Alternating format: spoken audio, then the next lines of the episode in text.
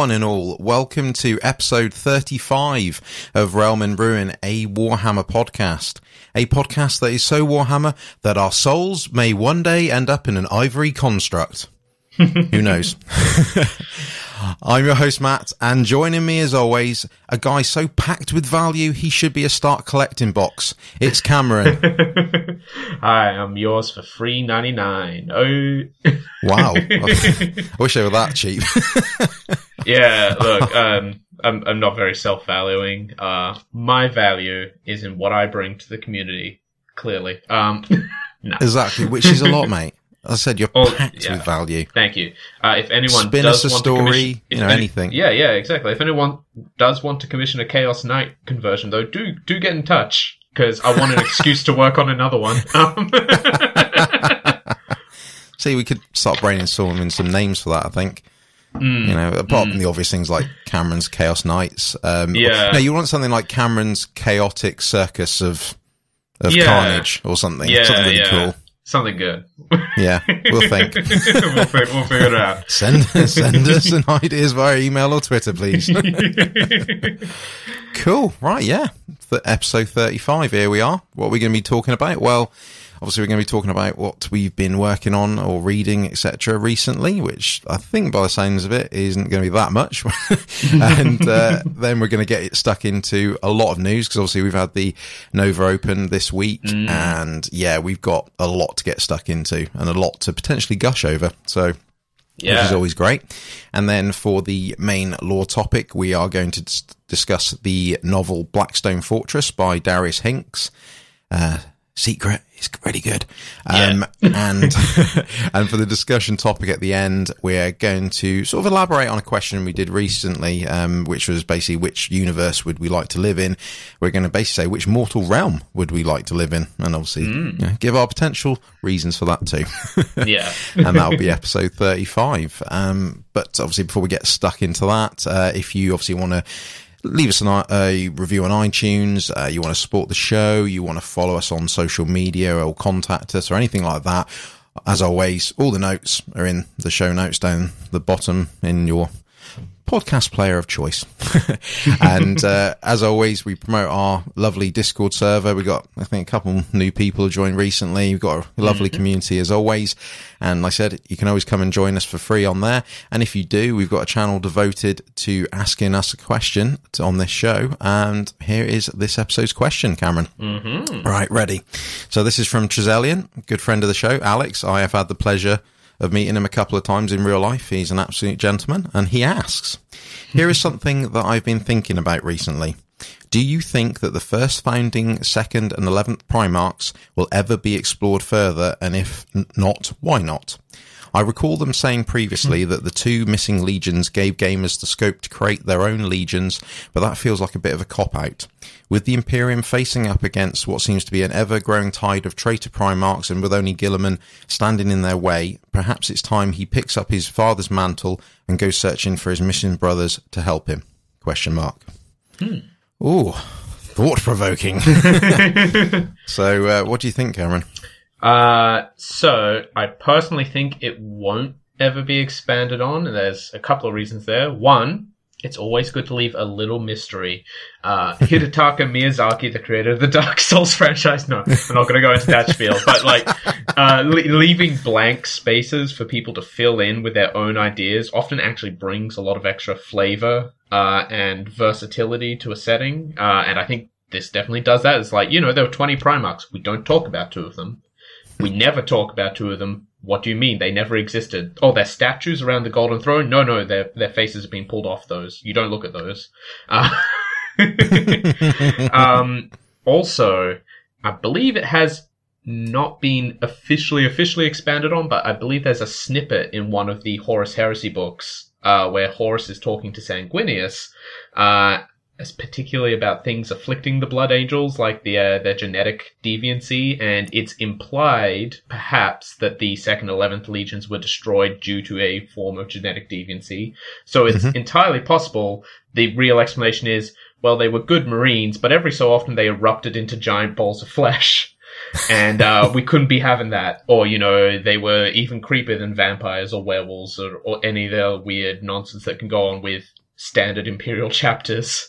Uh, like the, the, the, there's that idea floating around that's just something went wrong and they had to Yeah. be taken out for the good of everything. And I feel that is probably as close to an official explanation we're going to get. But yeah, I agree. you never know. Maybe the psychic awakening has something for us. You don't know. yeah, yeah, that's very true. Um, yeah, I, I, I do agree with you. Really, I, I, I, I suppose I was thinking about this. I, I don't think there's a need to. I don't think they need to bring these Primarchs back into the you know to the 40k universe. I mean, at the end of the day, we've got a lot of Primarchs that are missing at the moment. yeah. Anyway, yeah. you know, I, I it's enough think, to keep track of. yeah, exactly. I think, Come on, I mean, uh, we we forgot about Perturabo for like a whole episode that one time.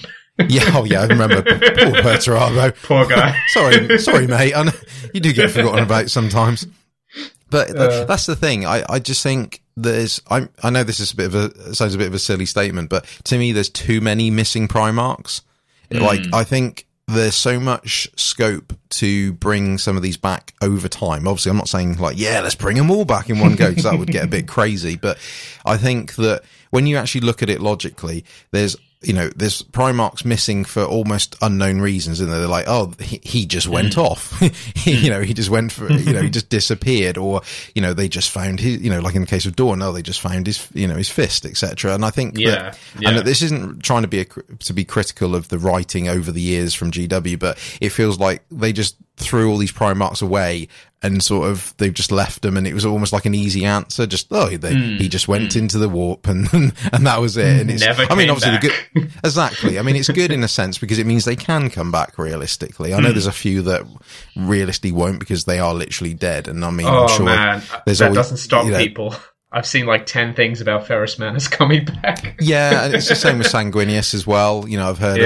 about all these rumors about him coming back, and it's, I mean, I, I that's a different stop, you know, different topic really for another day. But I think at the end of the day, it, they don't need to come back really, and and also like you said, I think you know it's one of those eternal myths, isn't it? It'd be we're we don't want. Do we want to lose another GW or 40k mystery? because we, you know, you know, there's been, you know, uh, as uh, someone that was into Warhammer as a kid and has now come back to it as an adult, I've, you know, there's certain things that have been lifted, you know, like like I've previously said on the show. I never thought that uh, you know Primarchs would be on the battlefield on the tabletop. Yeah, you know, literally. yeah. You know, I never thought I'd ever, and I don't mean the Horus Heresy ones. I mean the 40k ones where you can actually, you know, Mm. you know, you'd be playing as them in current, you know, timeline. I never thought that would be ever a thing. And, it, and in a way, I liked that mystery. I liked the fact that you know these Primarchs are just so different, such another entity that you know that it would never affect the tabletop. I mean, luckily Hmm. they have brought them in, and I think that is a good thing. and I think there's plenty of room for you know for a few more to come in as well. So I, but then with the with the missing Primarchs, you know, if we if they did bring them back, or even if they just brought one of them back, it would just it would be like, oh, okay, that's cool. You know, it could be it could be great. It could be a really great reveal, great lore, you know, where it's where it's tied up, etc. But then you like, oh, okay, well, that's another thing that's gone because the problem is now we're we're because of time we're going to start losing. um or not have as much scope anymore to have mystery because you know because we've had like 30 years of some things never ever being revealed we it, that always lives on whereas at the moment not many more mysteries are happening now you know No, because of the time no. because the timeline has only just moved on in recent times with the you know we've had this sort of you know, if you imagine with the 40k universe, we've had this timeline sort of, you know, like they say, what, two minutes to midnight, you know, um, uh, sort of uh, analogy it's been like that for ages. So you, you've you've had we've had years of the mysteries being built up, and then obviously slowly some of them could be start being revealed. But then we're not making new mysteries at the same time. So Yeah, we'll, you know, the, yeah. if they reveal them all too much, then there'll be no mysteries. you know, from from like you know in real in real life, fifteen years ago, for example, there will be all sort of gone and we won't have anything else really. Everything will be brand new as opposed to you know those sort of moments you know and such like. So um and also i think lastly i don't think it's worth it to be honest. I don't think i think the payoff wouldn't be worth it. I don't think there's a massive need like i said i know it's i'm repeating myself but i just don't think there's a massive need for them when there's so many missing primarchs that You know, I, I and I I'm, I genuinely believe that. And if you ask people now, would you like, you know, the lion to come back, or you know, sort of Fulgrim on the you know on the chaos side, they would probably pick that over a missing Primarch. I think at this Yeah. moment, I think I'm ge- I'm generalizing, but I think a lot of people would probably want that more than the missing ones, to be honest. So, mm, mm. but I, hey, don't know, I feel that's just opinion. You know, maybe it's a maybe it's a distant future thing. Like I'm thinking like 20 years real life time when they've wrapped this up. All the Primarchs that can come back have come back, and they've all killed each other again. Then the two lost Primarchs come. yeah, yeah, they can deal with whatever whatever's left. yeah. Warhammer 50k. yeah. that's it. That's it. no, it's it's a good question though. I mean, it's like I said, it's a, it's it's you know, it's good to think about that side of things. And um, thank you very much, Alex, for that question. Yeah. Right. Okay, let's get on to the bulk of the show. Um, hobby stuff. So, Cameron, Yes. what have you been doing lately, mate? Uh, mostly I've been doing a lot of teaching. um, so I've been very busy this last week, and I was pretty busy the week before. And then next week I'm going to be even busier, and the week after that I'm going to be trying to catch up on sleep. Um, so uh, people people have gone away for courses and stuff. I have to fill in all over the place. All of a sudden, it's a mess. Uh, but it's good because it means I'll have a little hobby money eventually. Uh, however, it also currently means my hobby amounts to A, I read Blackstone Fortress for today's episode. B, uh, I looked at, thought of downloading, and then did not re-download Mordheim City of the Damned for PS4. and C, I did a little extra painting on the Funko Pop for our lovely friend Somber Mine. Uh, it is in progress. I have today, this afternoon, posted my progress on Twitter. Uh, I just, I just want you to know it's still happening. It's going to come to you eventually. I'm aiming for having it done and shipped before September 13th because that's when Borderlands 3 comes out, and I may not be seen for a while after. that. um, and that that is that Please, is I need you for this show. yeah, uh, that that is literally my hobby for this last two weeks. Uh, I've Oh, wow. been uh, people have been sick and busy. Alternatively, for the last two weeks, I also haven't gotten to play any more Path to Glory. Hopefully, that'll change not next week, but the week after. Mhm. Um, but apart from that, yeah, I've. Uh, I've, I've li- literally I've done a tiny bit of painting. I've done some reading for the show. Uh, I've looked wistfully at certain things, but I've not done anything else, and that is, I think, an all-time low for me. I think this is literally the least I've ever done on the show. I was just about to say, I think this is. I'm actually genuinely shocked now, and it's all. Yeah. It almost feels like I may top you for once. Like I may Yeah. actually No, have done slightly more. Listen, I, like, I wow. did. I did 20 minutes with uh, Nuln Oil and like 10 minutes with some Ulthuan Grey and uh, Lead Belcher. That's my painting progress. And then I read for about three hours. That's literally it. In two weeks, it's pretty bad. Yeah, well, I, I, hey, I, I'm never going to judge you for that. I mean, no, I've had weeks like that. weeks. Yeah. Exactly. You know, it's it's that time of year, and you know, obviously, you being a teacher, it's you know, you're beholden to your students, and obviously, Yeah. people being ill, and and Yeah. I mean. When I talk about my stuff, I mean, I'm in the middle of moving house at the moment. So again, that's been my priority at the moment. As, you know, mm, as, mm. you know, and like I said before, my, my daughter's almost one years old and, Yes. you know, obviously having all, the- you know, all the stuff that comes out with, you know, arranging her mm. birthday party, etc. So Yes. no, I, I, I totally Oh get where you're coming from. Please, You know, please give her like a little Sisters of Battle plushie or something.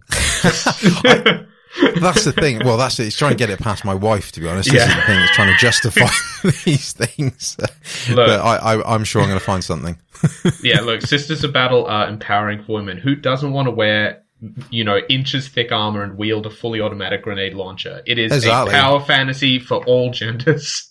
Well, it's. I, I always said that you know to my wife that when you know as she gets older, and I always said you know to my wife that I want her to be whatever she wants to be in life. You know, hmm. whatever she hmm. wants, whether you know from uh, you know from anything she wants to pursue. She, I want her to hmm. go ahead and do it. I never want to sort of hold her back, and you know, I have no expectations. I don't want or anything like that. You, you know, I just want her to be happy at the end of the day, and that's it. If she wants to, you know. Burn heretics, you know, in Yes. the name of the Adepta Sororitas, then crack on. You'll have Yeah. my full support. Yeah. as well as the Inquisition.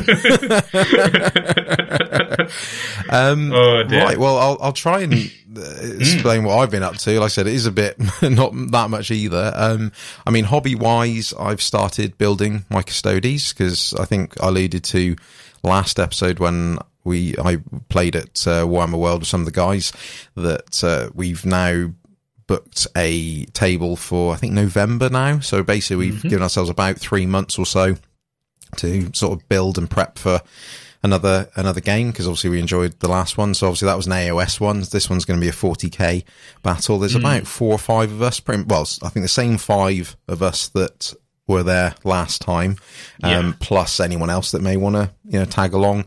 Uh, that day as well. Um, I've booked one of the. I've booked actually two. Uh, well, I say two tables. It's a it's a joint table. So excuse me. It it's one of those where you can either you know have it as two separate tables or one large you know table. So uh, oh, I should have remembered the name of it. Something Prime. I think there'll be people like I know which one it is. Yeah. um, but yeah, it, that's that one's been booked. I can't. Apologies, I can't remember the name of it. So, uh, so yeah, I, I, I've started my custodies because I'm going to do a thousand points of Custodes. Uh, all 12 models of it are going to be my thousand points, which is, which is good for me as a busy guy with, Yeah, you know, family and stuff. This is perfect. I'm keeping it a low model count. So happy days. Um, I, I, like I said, I'm, it may get tweaked, but I've sort of settled on quite a standard, uh, sort of army, I suppose. So, uh, I'm basically going for a battalion. So two HQs. I'm going for Valoris, obviously, big bad boy Valoris, Yeah. and a shield captain on a jet bike because, well, they're just awesome. Really good. Uh, yep. yep. Uh, and then I'm going for three units of normal custodian guards. So it's the standard uh, three. So uh, three men squads. So three threes. So nine of them, and uh, two with spears. One with sword and shield, which is getting quite standard these days. Um, and then I'm I've got one of the banner boys uh, as well, uh, which is the. Um, but I'm going to have him in Terminator armor, armor the Oh. Allarus Terminator Yes. armor because I realised that I had enough points to uh, to do it, and I, I had the model as well. So, um, so building wise, I've built Valoris. Uh, he is gorgeous model. Honestly, he is one of the best kits that I've built since returning to the hobby. He has got such a nice kit. Uh, barely any mold lines.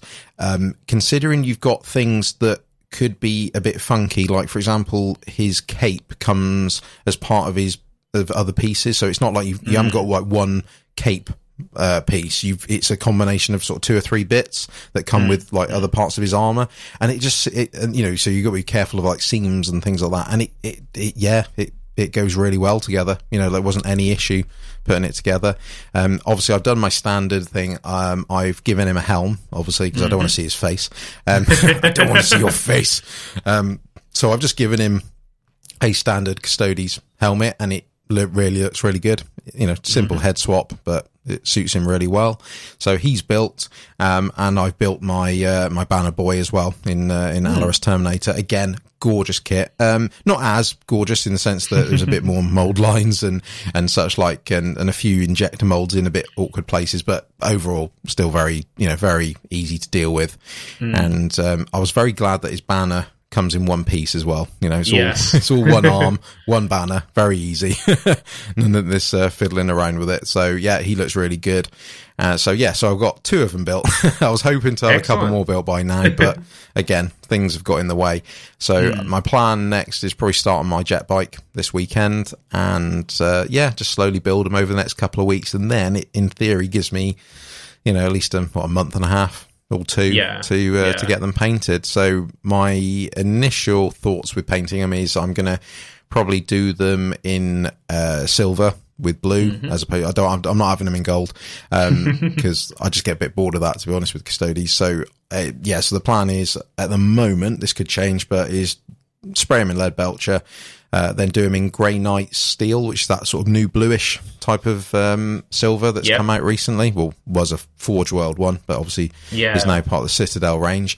And uh, and then sort of I've got um, Soulstone gem, the Mm-hmm. blue technical paint. So I use that for like picking out highlights and gems and things. Okay. Uh, yeah. So yeah, that's that's predominantly what they'll be. Um, Hmm. Maybe a bit of gold, but again, it'll be for sort of trims as opposed to the actual full armor Hmm. itself. So that's my plan anyway. So that's going all Awesome. right.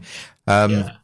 the, the only slight caveat with that is that I may slightly change my custody lineup because of the recent Forge World rules update that's happened. Mm. Actually, this is actually part of our news section, but, but um, so I'm slightly jumping ahead, but fundamentally, the, yeah, as of yesterday, when well, as of yesterday from this recording. Um, basically, Forge World have updated the Custodes uh, rules for, for, the Forge World stuff. Mm-hmm. Um, it's now out of beta and it's now official rules.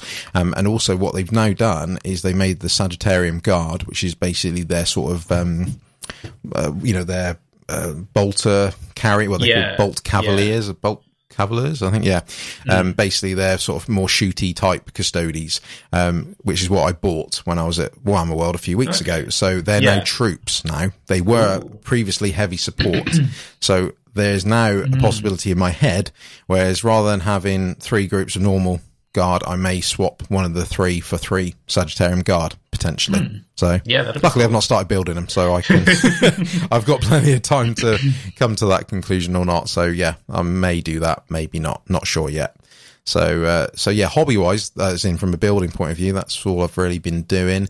Um, buying wise, um, I've bought the Custody Codex, obviously. Mm-hmm. so got a good deal on that on eBay. Uh, that's on its way. Um, I've also bought Mordheim on the PS4 as well because uh, it was on sale. Uh, not had any time to play it yet, but uh, I just really mm. wanted to get stuck into that at some point. So that's on the way. Um, I sold my Forge World Emperor's Children stuff that I bought when I first went to Warhammer World. Um, I sold that in the last sort of week or so because I thought, you know what, never going to get around to using it. And um, what mm. I didn't realize, and this is probably naive my, of, of myself, is Forge World stuff goes very quickly on eBay. yeah. um, so basically, I, I sold my um, two Palatine squads, um, my uh, was it Legion Champion and Master Signals pack, and a box of Emperor's Children shoulder pads. So as a bundle, mm. and basically they I put them at a slight discount, obviously, because otherwise people mm. could just buy them from the website. So I, you know, I, I sort of probably yeah. knocked about 20 percent off, I would say, mm. and mm, less than an hour. It was off. Wow. off eBay. I was like, okay, thank you very much. So yeah, so basically I'm going to use that, you know, money to invest in some other models of some sort as awesome. and when. Um, but I've not really been you know, buying much w- you know at you the moment. buy a Chaos Knight. Well, Cameron, well, you know, I can, I can assure you, Inquis- Inquisition that's listening to our show, I've definitely not thought about that at all, and definitely not been discussing that at work with Martin at all. Um, so uh, we'll see. mm. So uh, yeah, that was it. Was I mean, to be fair, it was nice to get the money back from him to obviously, like I said, to yeah. you know buy other models. But to be honest, I haven't really bought much recently. Um, mm. prim- probably because a I'm being a good boy, and b because I, I haven't really felt any need to buy anything because because, like mm. I said, because I've got better goals now, obviously, like building the, the blades of Khorne to play at Warhammer World, and obviously now I'm on my custodies. I don't need to buy as much because I've got most of the stuff I need as of now. So, yeah. which is not a bad thing, really, because no, then, no.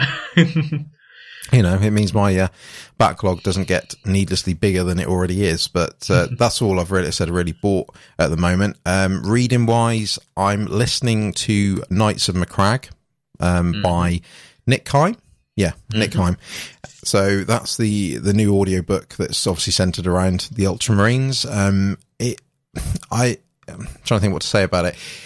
I'm probably about mm, yeah third to halfway through of it at the moment, and I, I must. I'll be honest. I've had to restart it. I got about three or four hours in, and I don't, I suppose because it was an audiobook and I've probably been listening to it whilst doing other things, I probably missed a couple of bits. Thought right now I'm losing track of what's going on. Let's restart this. So I'm now back to almost where I was.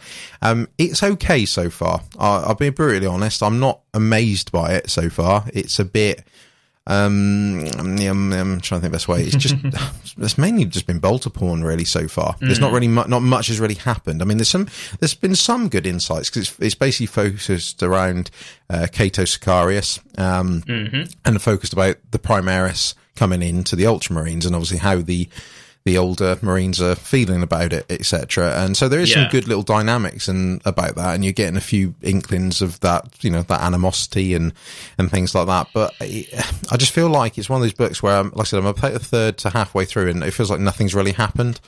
Mm. So, uh, but you know, I'm not going to fully judge it yet because I've not gone all the way through. So I'm, I'm hoping it gets a bit, I know, a bit meatier, like something, yeah, know, something juicy yeah. happens, but we'll see. Um, and also reading wise, I've started Sons of Titan, which is a mm-hmm. short sort, well, sort of novella sized. Obviously, it's based around the Grey Knights, um, and that is by I think David Annandale. I think looking at my shelf and can't find it. Um, right. something I think. Uh, apologies. I think that's who wrote it. Um, and that's so far so good. Again, it's you know I'm, I'm I've only not started it recently, but that's looking like it could be quite cool as well. Hmm. Um, Excellent. I think that's about it, really. Um, actually, mm. one thing I would say before we finish the hobby section is that um, as part of moving and everything like that, my wife is going to look into doing more of her craft stuff um, because she's always had like a hmm. bit of a crafty.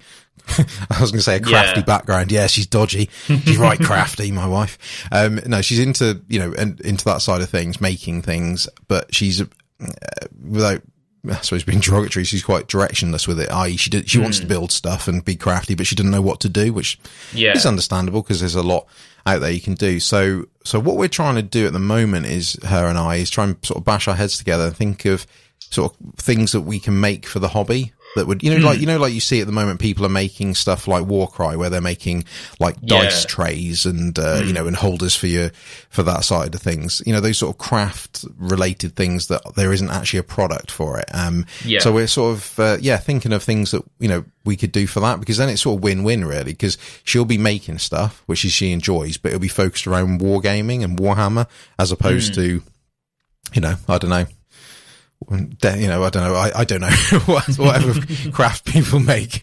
And, yeah. Uh, uh, so, uh, so yeah, basically I'm saying is if anyone's got any thing, any ideas, anything they thought, you know what, it'd be really cool if this existed. This would make my gaming, my hobby time a bit easier.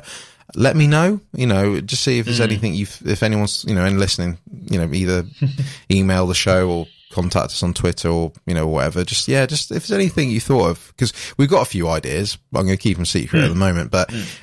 Yeah, if there's anything else that's come out there, I mean, it's a lot of it was based actually off um, what happened at Warhammer World because I think I forgot to mention this last episode. So when mm. I took my models to to Warhammer World, I basically, I mean, I didn't have that many with me with my my uh, Blades of Khorne, predominantly because my Manticore was taking up like a quarter of my army. So yeah. basically, I I um, took with me a cake box from IKEA. So if if no one's seen them, the cake box is uh, IKEA. So this is basically a plastic base, obviously with a big plastic see-through dome on the top with mm. clips on the side. Mm. Uh, the good thing about the IKEA ones is they're very tall. So they've got a yeah. lot of height on them and, and they're circular as well. So yeah, what I did is, in simple terms, I basically put a bit of blue Tack underneath the base of each model, and I just blue Tacked them in a in a in a circle, like circles within circles, mm-hmm. in the uh, cake box, and then put the lid on and carried them that way. And I got quite a lot of response from people. Like I was literally walking around Warhammer World, and people were like, "Is that a cake box?" it's like, yeah, that's a great idea. It, and um, and it sort of got the mind thinking. Really, even like one of the staff members that served me was like, wow, you've been in a cake box, and it's yeah. I'm, I'm, sure other people have done it. I'm not, I'm not, I'm not uh, oh, trademarking yeah. the idea, but it was, you know, it got me thinking. I'm like, yeah, there's, you know, there's some ideas behind this side of things. So, mm. uh, yeah, like I said, if anyone's got any ideas, you know, that we could throw, you could throw our way, please feel free to do so. Yeah, uh, I think that's it, Cameron. I think that's all mm. I've been doing, like you, really. Um, yeah, just little bits and bobs, really. Um, okay, well we'll leave it there for hobby stuff. uh, so we'll have a, probably a break that we weren't assuming to have this early. yeah, wow. but it's, it's probably a good thing. We got a lot of we got a lot of news to cover. To be fair, oh so. god, there's there's so much. I need to find an appropriate sound clip for next segment. well, while he, we do that, uh, we're going to have a break. Uh, and like I said, when we're back, we're going to get stuck into a lot of Warhammer news. Back soon. Right let's get back at it. Time mm. to get stuck into Warhammer News Central. Beep, beep, beep, all the news, all this glorious, sexy news to get into, and and it's that sexy that Cameron's even got a a sound clip to get yeah, into at some point. We're doing we're doing foley and engineering at this point. Wow, it's only taken us eighteen months. oh yeah, yeah. So uh, yeah, as alluded to earlier, the Nova Open was earlier this week, and obviously we've added the bits prior to that in the last couple of weeks. Mm-hmm. And yeah, big big news in quite a few Oh, yeah. different ways. So uh, let's stuck let's get stuck into 40k first, as always. Yep, yep. So, Psychic Awakening. Um, this is a funny one because this was Oh, sort of boy. news without being that much news. it was sort of a Like, I mean, we, we know a lot more now, but we also know nothing. yeah. How 40k? How well done, How GW. beautiful. You've done us Yes. there. I mean, when the Inquisition's evolved, what else can you expect? yeah, that is very true. Yeah, it's uh, so yeah. So we had a, a nice little animated trailer with a, an Inquisitor sort of. Uh, Quite giving us a bit of doom and gloom about the state of the universe. ultimately, yeah, Uh, yeah. you know, Abaddon has been uh, up to tricks and not helping the universe with obviously No. creating the Great Rift, etc., etc. So, but fundamentally, from what we understand as Psychic Waking, Awakening, it's going to be a new campaign series that affects pretty much every single faction. No, Uh, was there I any mean- that were missed? Uh, in the initial image, Space Wolves weren't in it, but they hastily fixed that and put out the new image because they clearly just forgot the Space Wolves exist. Uh, which Yes. I mean, no, I can't forgive them for that. The Space Wolves are No. not that forgettable. Uh, but no, it, it appears to be literally every faction. Uh, I feel all this image does to, is to really enshrine how many Imperium and how many Chaos factions there are compared to every Yeah. other every every Xenos faction. However, I, we are getting some cool Xenos stuff. Uh, Games Workshop listens to our show, uh, and in record time have produced plastic aspect warriors.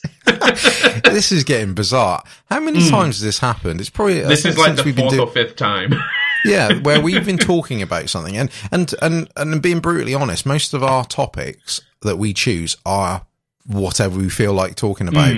yeah. Don't we? We, you know, we, we obviously we get ideas from other people and and such like, but mo, you know, but being honest, our main law topic and our discussion topic is generally Hmm. what we decide. Like, oh, fancy covering this book? Yeah, go on then. You know, so it's Yeah, very, it, you yeah. know, it's very much like that. Just to, you know, and try and keep it as varied as we can, and you Hmm. know, for obviously you as listeners to hope, you know, to hopefully enjoy what we talk about, but also for our own benefit, you know, because it's nice to have varied topics so you don't get, you know, Hmm. yeah. don't feel monotonous. So yeah, it always feels quite weird that we uh, we cover something at random and then within weeks GW re- reveals Yeah. something there's something to do with it. It's like, well, you know, well, Oh, hey, yeah. I take it as a compliment. Yeah, yeah, broken if they, clocks, right twice a day or whatever.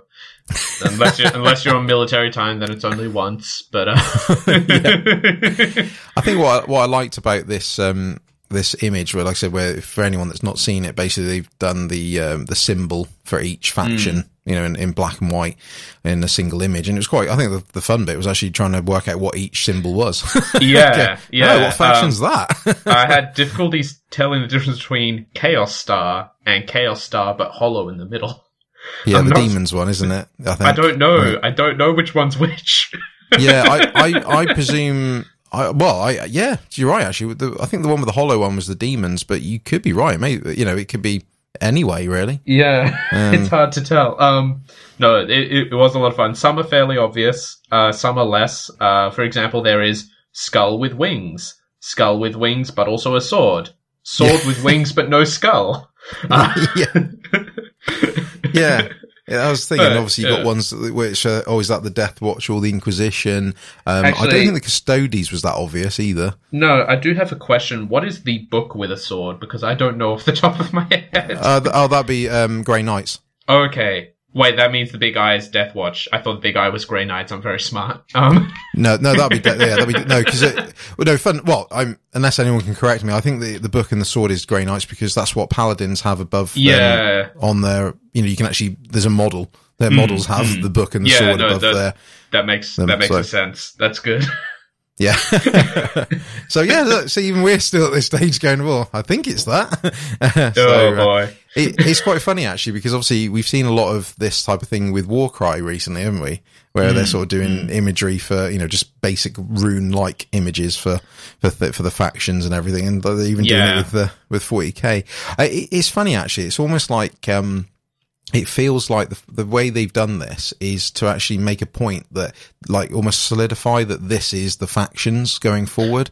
Because hmm. you because you could just say with new rules for for pretty much all factions or all factions. It's always they hmm. made a point of going no we've done the symbol you know for every single Yeah, faction. Yeah. it, to be fair, it could it could be that they're just doing it just to just to show, go, you know, for almost for effect. Go look, look how many I mean- factions there are. Yeah, I, I think it's also a reassurance thing because if they said rules for pretty much every faction, the Necron players and the Tau players would all throw their hands up in the air and go, "It's called Psychic Awakening. What are we going to do with this?" yeah, true. and I, yeah, I couldn't blame them. Um, however, it does sound like it'll be interesting. Every codex is going to get expanded rules. Uh, Mhm. so it'll be it'll be a series of books for multiple war zones across the galaxy. So there'll be some presumably in the Imperium proper, some in the Dark Imperium, some in the middle of the Rift, uh, and every every book will have rules and updates for at least two factions. So I'm assuming there'll be like, you know, the Eldar versus the Thousand Suns and then the Astra Militarum versus the Death Guard in this other location and stuff like that. It'll probably be Yep. that kind of thing. Um, the, the thing that entices me most says the series will see plot threads that have enticed fans for decades resolved, champions new and old rise to the fore, and staggering Mm. revelations made. So there's a lot there that says, hey, those, those 40k mysteries, it might be time to do something with them, as we were just discussing earlier, actually. yeah, true. Yeah, um, yeah, yeah, I don't. We will get some new Primaris characters probably, but also hopefully new characters for all factions, and we might see some old ones come back. Which, Yeah. please, come on. There's, there's got to be a Primarch in here somewhere. Well, I think I think it, it makes sense them doing it this way because it's almost like I know people have banded around like forty k. You're right there. There's, Taking um, a sip while you're talking. that's fine. Did you pop the cap, the cap off at that time? yeah, I, lo- I lost control of my hand. I was too excited. Magnus the yeah. Red came down and manipulated fate. Uh, that maybe that just so. Uh, Cameron, this is your psychic awakening. uh, no, I, I was going to say is you, you, you're getting a lot of stuff bandied around about 8.5, uh, as in Warhammer 40k version 8.5, because obviously all the codexes, apart from obviously, um, Sisters of Battle, which obviously we'll get onto uh, in a bit, obviously all the codexes are, are out now, so they're probably thinking, right, what do we do now? like, Yeah. if then, if there's no appetite for a brand, you know, for ninth edition, which there may not be, um, and I suppose, like we've, I think we've alluded to before is that, you know, they may do like they've done with, um, AOS where they don't, you know, they don't bother doing a brand, a full brand new version. They just take the old one, tweak it a bit and, um, you know, and sort of evolve it that way. So I think that this is now prime opportunity for them that they think, right, okay, we've got all the codexes out. Every army is on a, I'm going to say on a, on a, uh, a balanced playing field, but obviously that's, I don't know, there'll be competitive players going, no, um, they're not, they're not balanced, but you know what I mean? As in everyone's got a codex, Yeah. everyone's had Yeah. releases, you know, blah, blah, blah. So everyone's, you know, where they hopefully, you know, there's a base now, a base level. Yeah, So now I suppose what they're thinking is let's pick each faction and just add the things that these, you know, almost like we were saying about Aspect Warriors last, uh, last episode, right? Right. What does this faction need? Hopefully, you know, they need Hmm. this or no, they don't really need that much. They're fine. They're cool. You know, don't worry so much about them. We'll just bring a character back. Um, you know, cause I- I think now it, this is where we will start seeing probably more, you know, more Marines going through the Rubicon. Um, Hmm. you know, we'll, we may, you know, start seeing them, like I said, just bringing back characters in, in plastic and in, in a slightly Yes. different way. Um, Yes. also, I think the thing I'm most excited about as well, as apart from that, is I'm just glad that the factions uh, that have sort of been a bit mislaid so far uh, since the Dark Imperium, like like the Tau, for example. Like you know, Yes. what have they been up to? You know, like let's bring them in. Like the, you know, I'm not saying they need they'll need loads of new models. Hopefully they will, but you know, it's not necessarily about that. I'm talking more from a narrative point. Of, yeah, what are they doing? Like what's what, you know, what, bring them into the fold. Yeah, You know, exactly. like the Tau, one of the factions left out of the Vigilus stuff because, Hmm. and Games Workshop was very clear about this because it makes no sense for them to be at Vigilus because it's so far away and they're Yeah, still going. They're still going sub light speed for a lot of their exploration. Uh, so like, yeah. Um, but also, have you seen this plastic howling banshee?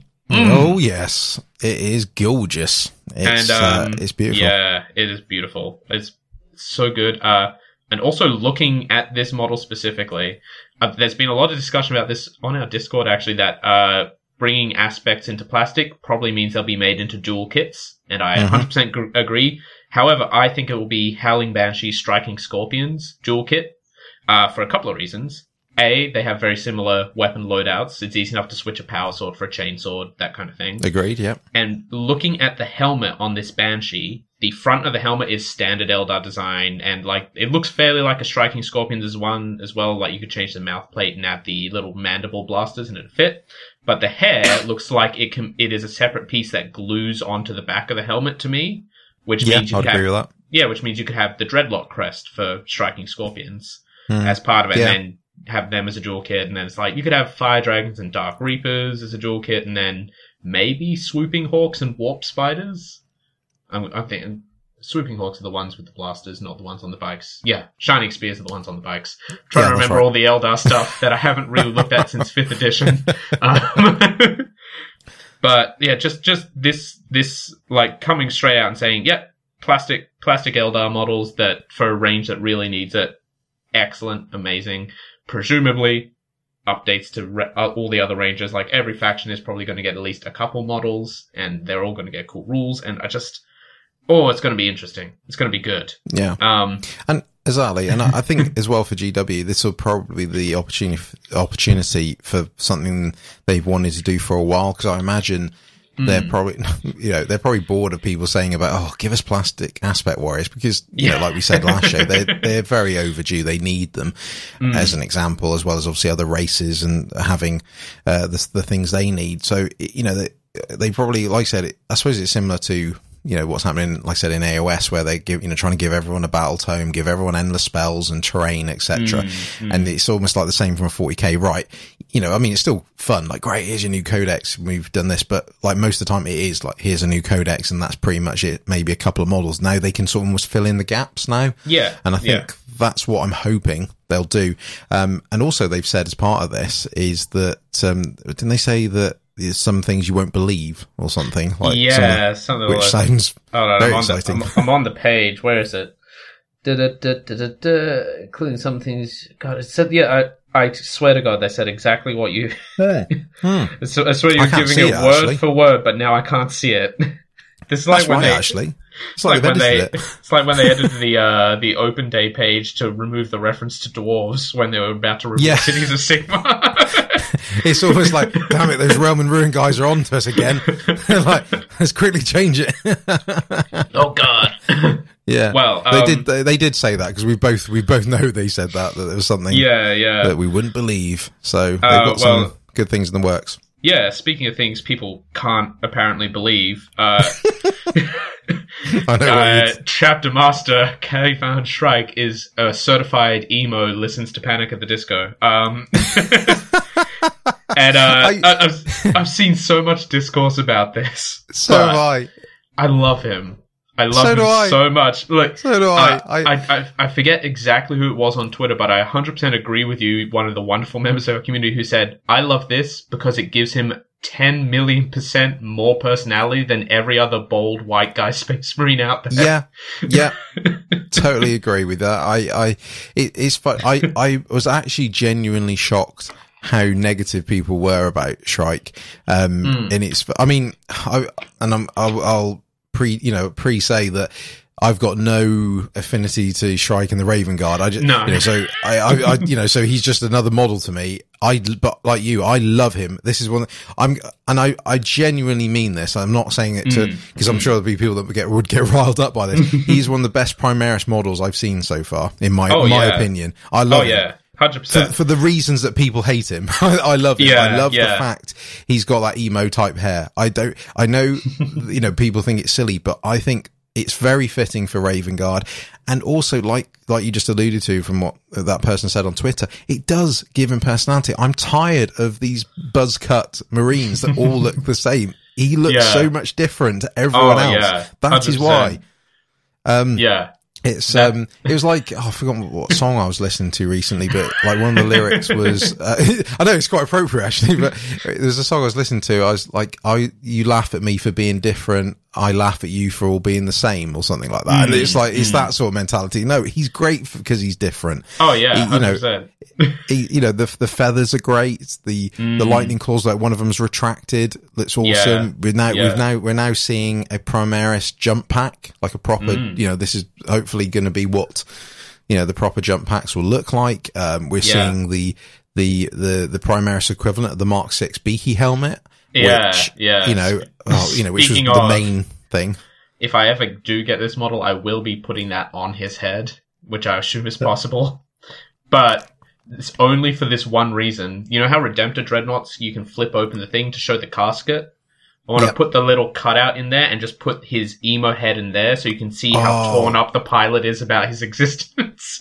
That would be awesome. Yes, yes, he do just it. stares as like, life is pain. Even in death, I still serve. it's it's funny because it's like uh, um, it, I suppose like for me, and I, I think I said this on um, Mm. on uh, on Twitter that like this is my default haircut on a on a video game. Any game Mm. where you can pick your hair as part of like an RPG or something, I pick this sort of black emo floppy to one side type of hair or the equivalent that they do, either that or a mohawk.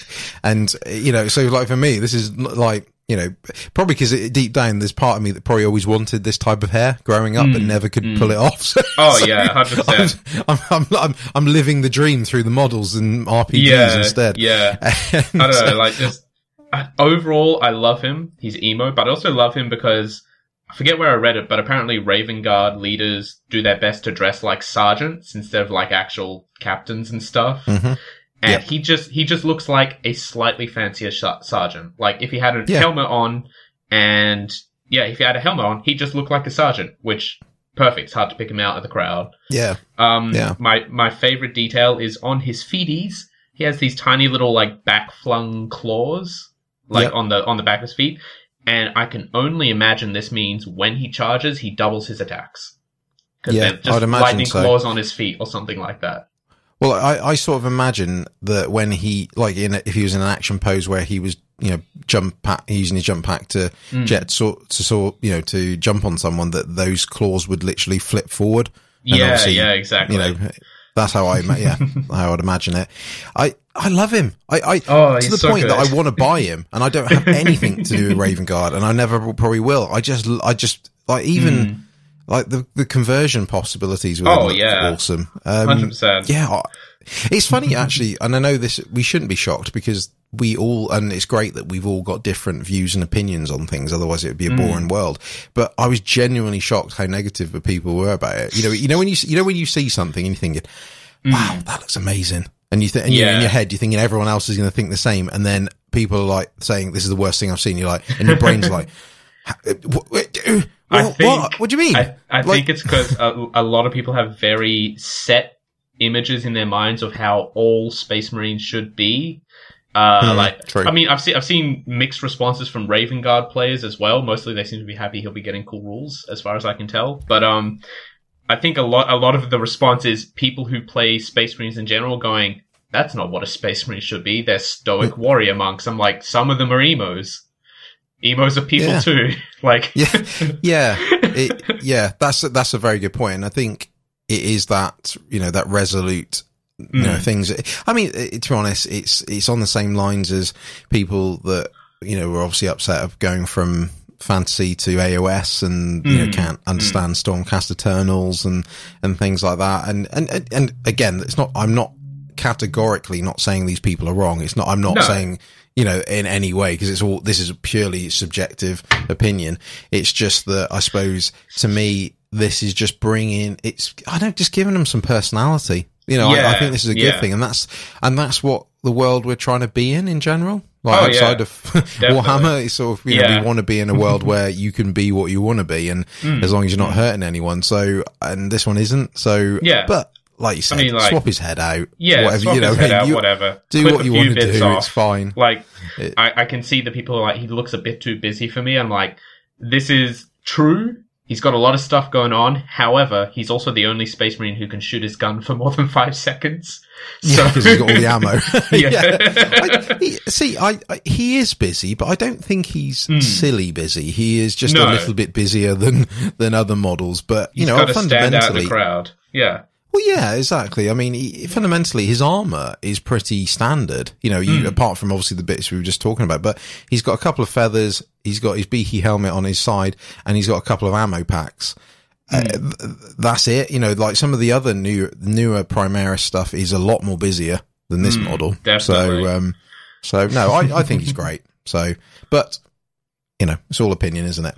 Right. So, so next, uh, to do with 40k, um, they've shown us a bit more about the Angels of Death animated Yes. series, um, shown us a few stills from memory. Um, Yep, we've it's got looking uh, we've got concept art from Jes Goodwin on one of the characters, which is very cool. Uh, it's nice seeing his work. It's like got a few sketches, and then just the rest of the page is like little scribbled notes about the character.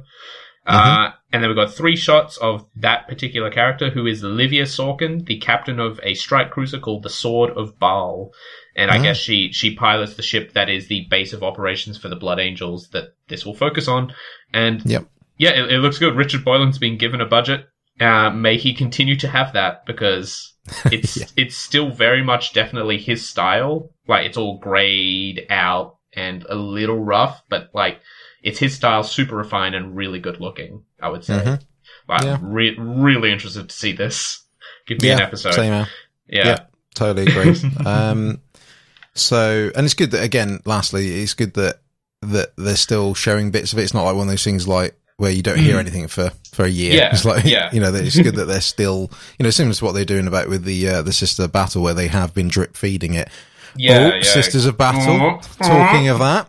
Um, so you know, as slightly suspected, uh, with November that Yeah, uh, we were the correct. sisters- we, were, correct. that's it. November 2019 is the official release month of the Adepta Sor- Sororitas. Um, obviously, we've had the uh, Sister Superior that obviously was uh, released recently as a sort of a a cheeky little, uh, you know, taster for us that want to get into it. So, uh, via a trailer and a lovely looking bit of artwork on the box, um, Yes. we are going to get Oh an God. army set, Yes. which is basically a, from my understanding, did it say limited edition yeah, codex? yeah, just It under did, there, they it? say it, it is the limited edition of the Codex, and then twenty-five models.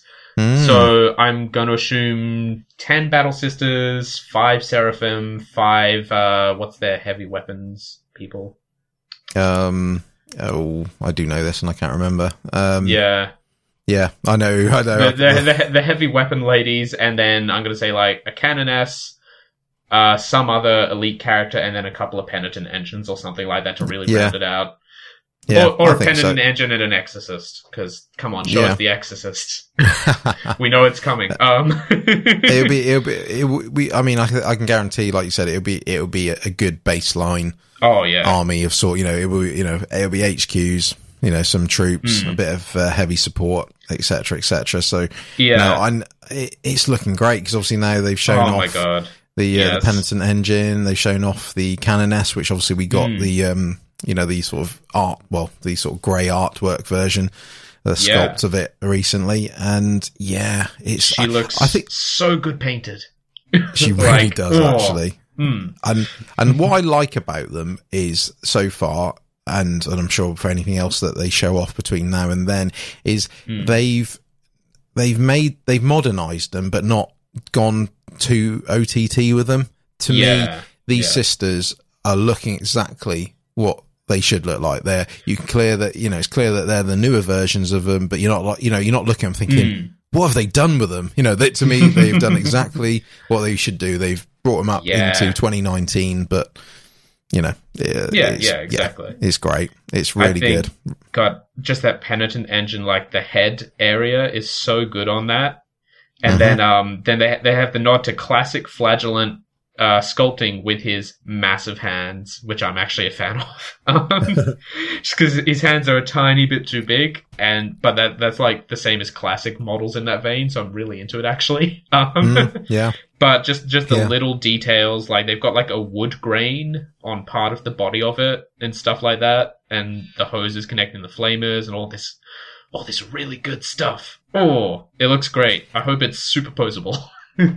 Well, people, yeah, because that's well, it's saying about the you know, the posability of it is that because obviously some people I think were worried about the the legs because obviously in the photo you can see obviously it's stepping, and obviously people are like, well, hang on, if that the other foot is the only connection point to the base, that could get a bit troublesome. But I I envision that that'll be fine. it'll be uh, it'll be hollow. I can tell you that much, and it's plastic. It's not Yeah, going to be too much be trouble. It's a big foot. yeah, put a rock under it. Yeah, exactly. Class, classic Warhammer pose. That's why they really do it. Actually, some I, I read some people were saying they're hoping that the uh, the uh, obviously the the heretic being t- tortured Hmm. on the on the front of the engine could you know if it's interchangeable as in because obviously some people may want a all female sister Yeah, battle army yeah. because obviously it's I'm- a male uh, on the front I'm almost certain there will be an option for that. If not, yeah grab her a Repentia and put her on there. Yeah, They're in about one. the right state, honestly. uh, also, you know, penitent engines are technically on loan to the Sisters of Battle from the rest of the Ecclesiarchy, as I understand Mhm. it. It's like, this is not a sister specific thing. Like, anyone who messes up in the church can be strapped into one of those. Yes. So, very true yeah you know, Very true indeed. But no, I, I think this, this is great. This is perfect as well. Having a, an army set Mm. where, you know, because let's be honest, there's, there's going to be people that are going to, pro- that have probably been putting their money aside ready Oh, for yeah, when the Sisters of Battle 100%. come. and how nice is it? You go, you know what? You can buy a box which comes with the codex and it comes with a, you know, the great start to an Mm. army. You know, I know, I know we've obviously got to start collecting boxes. We've had, you know, the battle forces, but it's, I just, you know, doing something as simple as having the codex in there as well. I know Yeah. in theory you can buy a box and then buy the codex alongside it. It's just, I just think from a, you know, from a practicality point of view, it's just great. You can go, Oh, yeah. here's my money. Give me a box, please. Hmm. You know, Also- there is your, your army I start would, of it. I would, I would never throw the actual box away because look at it. Like, at the Oh, very the least, artwork is gorgeous. Yeah, at the very least, I would cut that art of the kneeling sister on the left out and like frame it or something because it is supremely gorgeous. It really is. my my next th- thought on this is how much is that going to cost potentially? I wonder if it will be discounted. Part of me knows it's not going to be, but part of me is also Mm. like maybe it's got a slight discount, like a big army box sometimes does. It should really, shouldn't it? It should Like- have something. No, here's how it's going to go down. It'll look like it doesn't have a discount, and then we'll realize it's the limited edition codex. So it actually does still have a discount. It's just Yeah, more than we thought it was going to be. yeah. Uh, those books are expensive but very pretty. Um, Mm. it's all I'll, it's all I'll leave on the limited edition codex discussion. Mm. Yeah, I know. I'd, I'd agree. And I, I think, I don't know, in my head, I've got the figure 160, 175. I'm talking pounds, obviously. Um, yeah. Oh yeah. God. I, AUD. yeah. I'd buy ten of them. yeah, yeah. Um, that's the thought I'm thinking. I mean, Yeah. or like, maybe maybe even 180, sort of around the same Mm. price that the what's it called, the Grandmaster edition of of the uh, Adeptus Titanicus, Titanicus? sort of set was. Wow. that, yeah. that was around the 180. That was around the 180 mark. yeah. Uh, yeah, I mean- you know, It'll be it'll be your first thousand points. I have no doubt that whatever's in that box will make a thousand point army or something like Yeah. that. Yeah, or, So- or near as. Yeah, I, Yeah. I'd agree with that. Um, I'm going to buy it, Mm. whatever the cost. I'm saying that now. Good. I'm One going of us to has get to. it. I'm probably not going to, but I'm going to grab the codex and a character bottle of some description at the very least. Yeah, So, go for it. look, they made, they made plastic sisters. I'm legally obligated to buy at least one. yeah, oh, absolutely. Right. So, uh, okay. So last, so the last couple of bits, 40k. So we better start moving this on. Yeah. Uh, is, uh, so obviously I think as of today, today being the 31st of yep. uh, August, uh, the Blackstone Fortress escalation and the Kill Team starter set or the new starter set should be out now to go and buy, Yeah. which is great. Correct. Um, and also the last little bit of 40k news is to do, which is sort of what I alluded to earlier to regarding the Custodes. So, um, Mm. sort of slightly out of nowhere, uh, yesterday they put the pre-orders up for the Ares gunship, which is the Mm-hmm. one that was shown off. I think was it Warhammer Fest? I'm pretty sure it was. It was around, Yes. around then. It was a few like that. months ago, Yeah. and uh, it was one that. Well, I think we both were in agreement. It was a bit boring, uh, uh, Yeah. from a looks point of view. Um, I mean, rules wise, it's very awesome. Um, if we were looking, at, we were looking at it at work yesterday. You're talking about a, I think it's the what's it, the Mega Magna, Bla- no, the no the Magna Blaze Cannon. It's Yeah. like strength 14, minus four AP.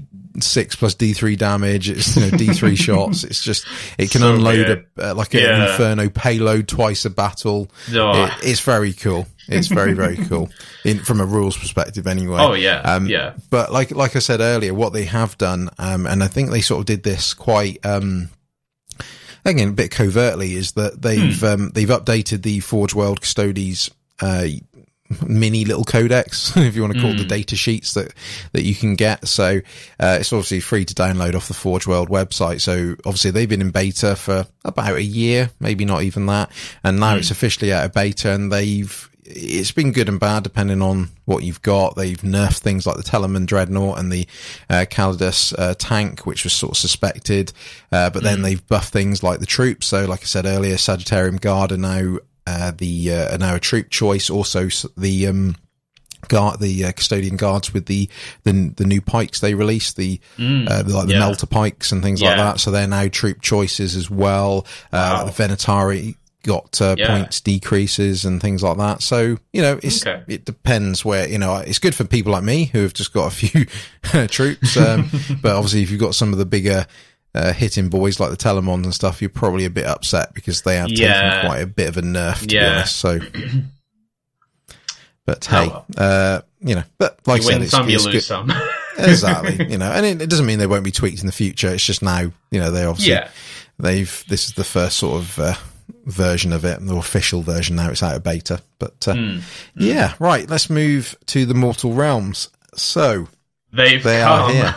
The Ossiarch Bonereapers, which is a beautifully Age of Sigmar name. Um, it is. they are gorgeous. I love them so much. uh, so th- this is the new Death faction uh, we've been waiting for. Uh, they are constructs made of so they they are a construct army. They are effectively Age of Sigmar Tomb Kings. I'm going to say it. This is as close as we're going to get.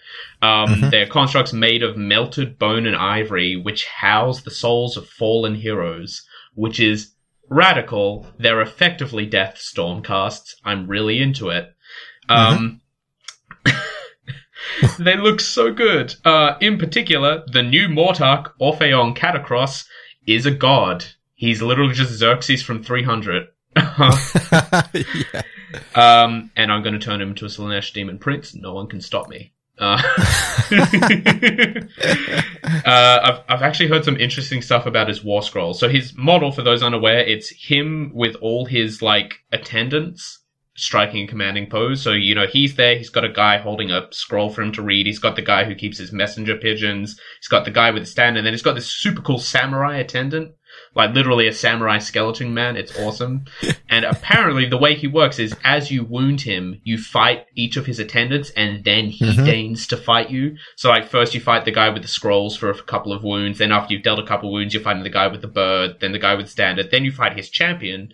And then at about, I'm going to assume at like a third to half wounds remaining, Orpheon goes, no, actually I've got this.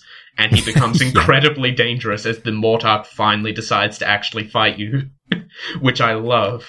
It's Mhm. awesome. Um, and just visually, visually, Matthew, take it away. How good are these? I, I think they're great, and and that, and that's the thing. Again, it's another polarizing opinion out there. Like when we're talking about Shrike, um, Mm. you know, people, some people like yourself and like myself are absolutely loving these, and some people are not that impressed actually. And um, again, that's cool. You know, it's like I said, it's very, it is a uh, aesthetic that you know you're either into or you're not. Um, I love them. I think, I think, like you said, they're definitely Tomb Kings for AOS. Um, I think that dream is going to die now. To be honest, Yeah. I know we can, no, they've not come out and said that, but you know, I think people got to be realistic about this now. The Tomb Yeah. Kings aren't coming back. This No. is going to be their version of it. Um, because it, I know we're slightly going off topic here, but Tomb Kings, you know, they, they, they, they've got rid of them for a reason. And like you said, uh, and often it's due to trademarking. And like you said, the Ossiarch, um, Bonereapers is a very AOS name. It's, you know, Yeah. I think, I think, I think it's saying that, is it Ossiarch is, is it, um, that's like Greek or Latin for, is it Bone Yeah. Lords or Bone they're, Kings? they're literally they're literally the Bone Kings. yeah. So, They're you know, the I mean, kings it's of like you bone. said, exactly. You know, I mean, it, like how close do you want to get to to the Tomb Yeah. Kings? It's you know, And I mean, they've got that. They've got the gonna say, visual got- thing, yeah, as well. Yeah, exactly. Yeah, I was going to say that they got the like the Asian sort of theme that's going Mm. on here. You know, so it, you know, it's it's there. It's something. Let's be honest. Put put your put your rational hats on here. Mm. It's to make it their own thing. Like I said, the Yeah. Tomb Kings they couldn't trademark because of the whole you know Egyptian thing going on with it. They they've made this their own version of them. This is something that they Hmm. can be Games Workshops and no one else's. Oh yeah, absolutely. So, However, if you if you have a bunch of old Tomb King models, don't despair because they actually probably fit in pretty well as proxies for these. Some of them, Mm-hmm. like looking at the basic infantry, which I believe are the Mortek Guard, if I'm getting Yep. these names right, they look right. almost exactly like the basic, uh, not not the basic basic skeleton int- infantry for Tomb Kings, but the ones with the fancy shields, like the I forget what they were exactly called. It was literally 12 years ago, but the, the the ones that have the fancy sarcophagus slash hieroglyphic shields and Mm, swords, yep. they look really similar in overall design. Um, I have seen some concern about the noses, and Mhm, I'm, yeah. I'm here to I'm here to tell everyone they're not skeletons. They only look like skeletons because they painted them pale colors. Yep. Uh, they're drawing on influences such as Japanese Oni and Tengu masks for samurai Yeah, that's right. which Yep. often have prominent noses. Um, and if it really bothers you, these guys, the Mortek Guard specifically, are on 25 mil bases, so the Citadel Skulls box will fit them perfectly. So Yeah. just go wild, switching those out. Uh, I, Swap their heads, yeah. I, I personally really like them. I, is- I saw someone say, like, I don't like the way they're grinning. I'm like, all skulls grin. though." um, Yeah. Yeah. just yeah, like, sort I of don't- point out. yeah, I, Uh, I, I like them for the same reasons you're saying. I like the noses. I like the fact they're grinning. Again, it's they're different.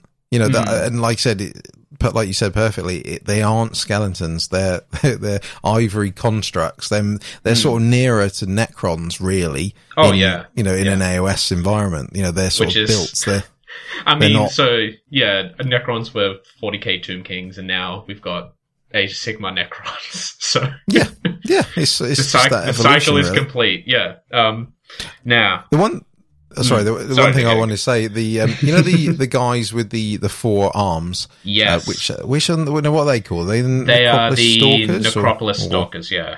Yeah. Yeah, so I because one thing I didn't realize, I was saying to Martin at work the other day, I was like, oh, they they got really small heads, and it is Hmm. I, I'm that's because I was looking at them bleary eyed at like six a.m. when they um you know when I woke up to the reveals, I didn't realize Yeah. that there's multiple heads on that head. Hmm, I- yeah.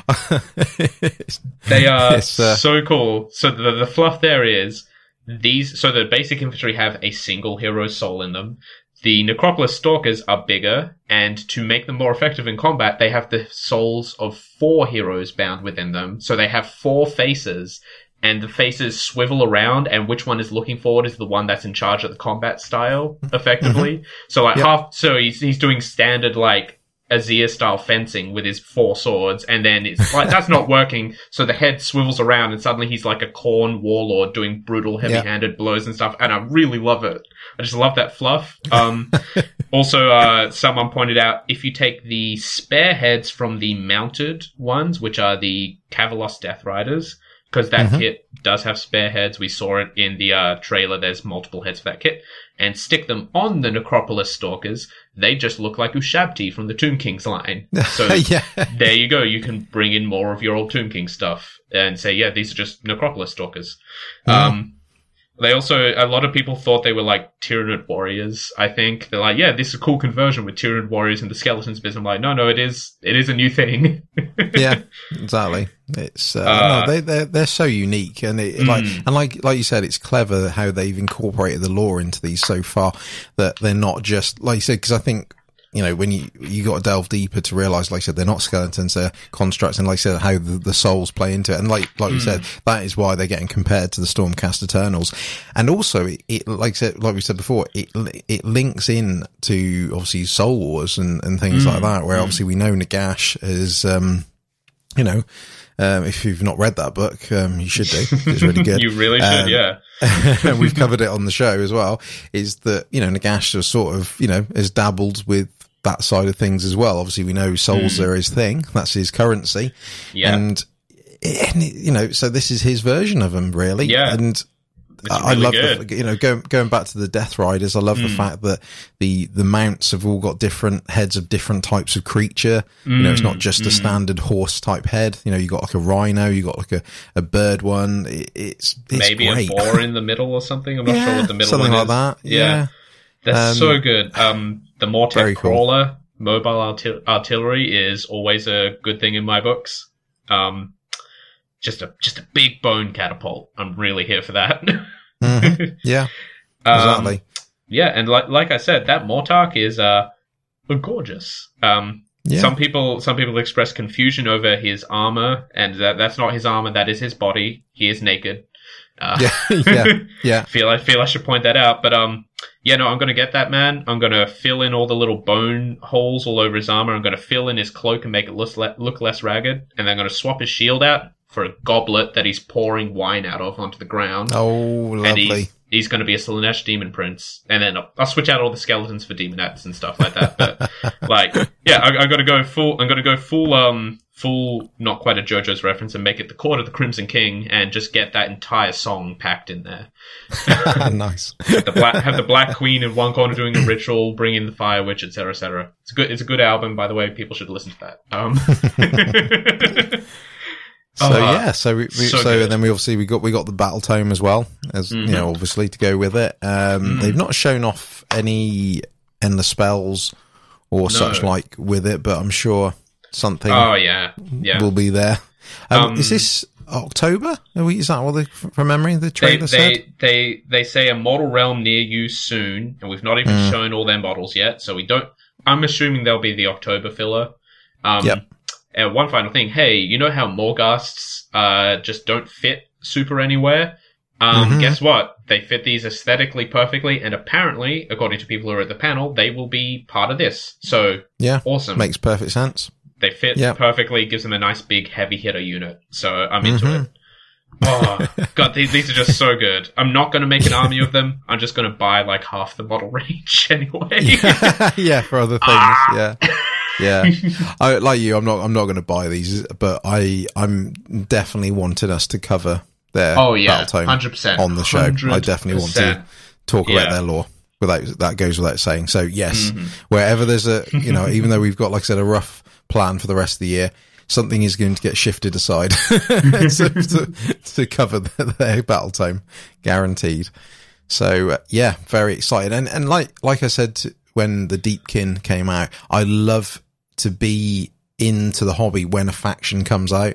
Like he's like, yes, I was here when you know because there's times where factions come, you know, if you because obviously you know most of us have dipped in and out of the hobby over the years, and it's Yeah. and it's sometimes you miss stuff. And you're like, oh wait a minute, I missed these when they first came out, like a brand, a whole brand new made up faction, and it's just great hmm. when you're hmm. you're here to be you know to be part of it Absolutely.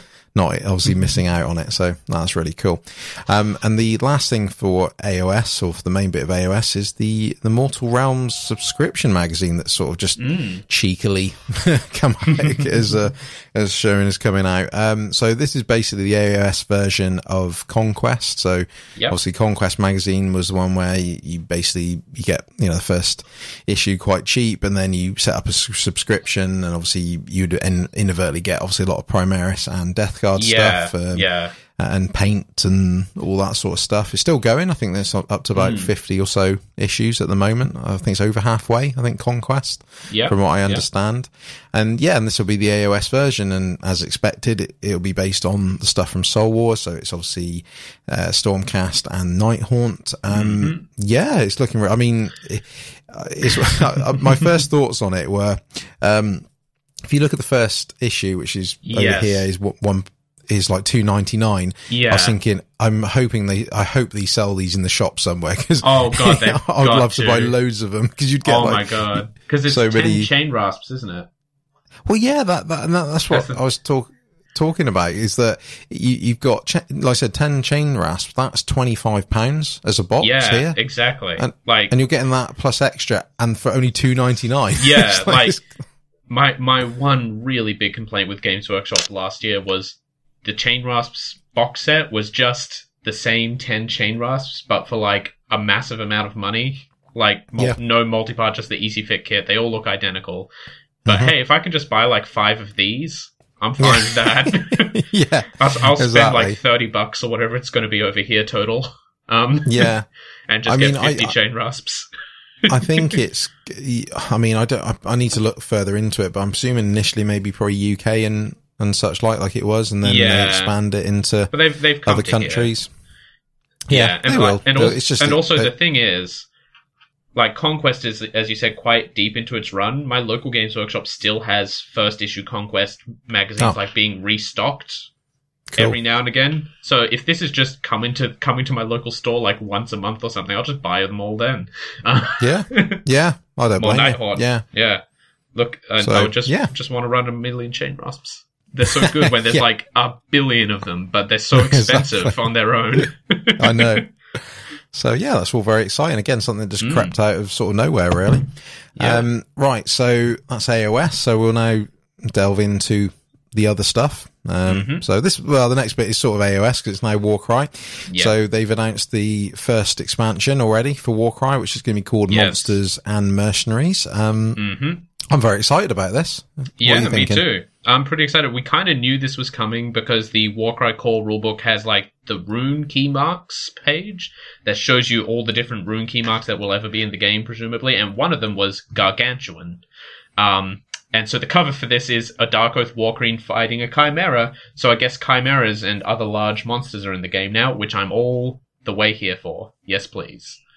um, yeah, Yep. like it. I feel it's basically how you're going to bring in heroes without making it overpowered. Be like, you, you know, you can't have an actual HQ choice in your warband, but you can hire on like a war queen or a chieftain or like a, a like a slaughter priest maybe for a Mhm, Khorne yeah. for a corn warband or something like that.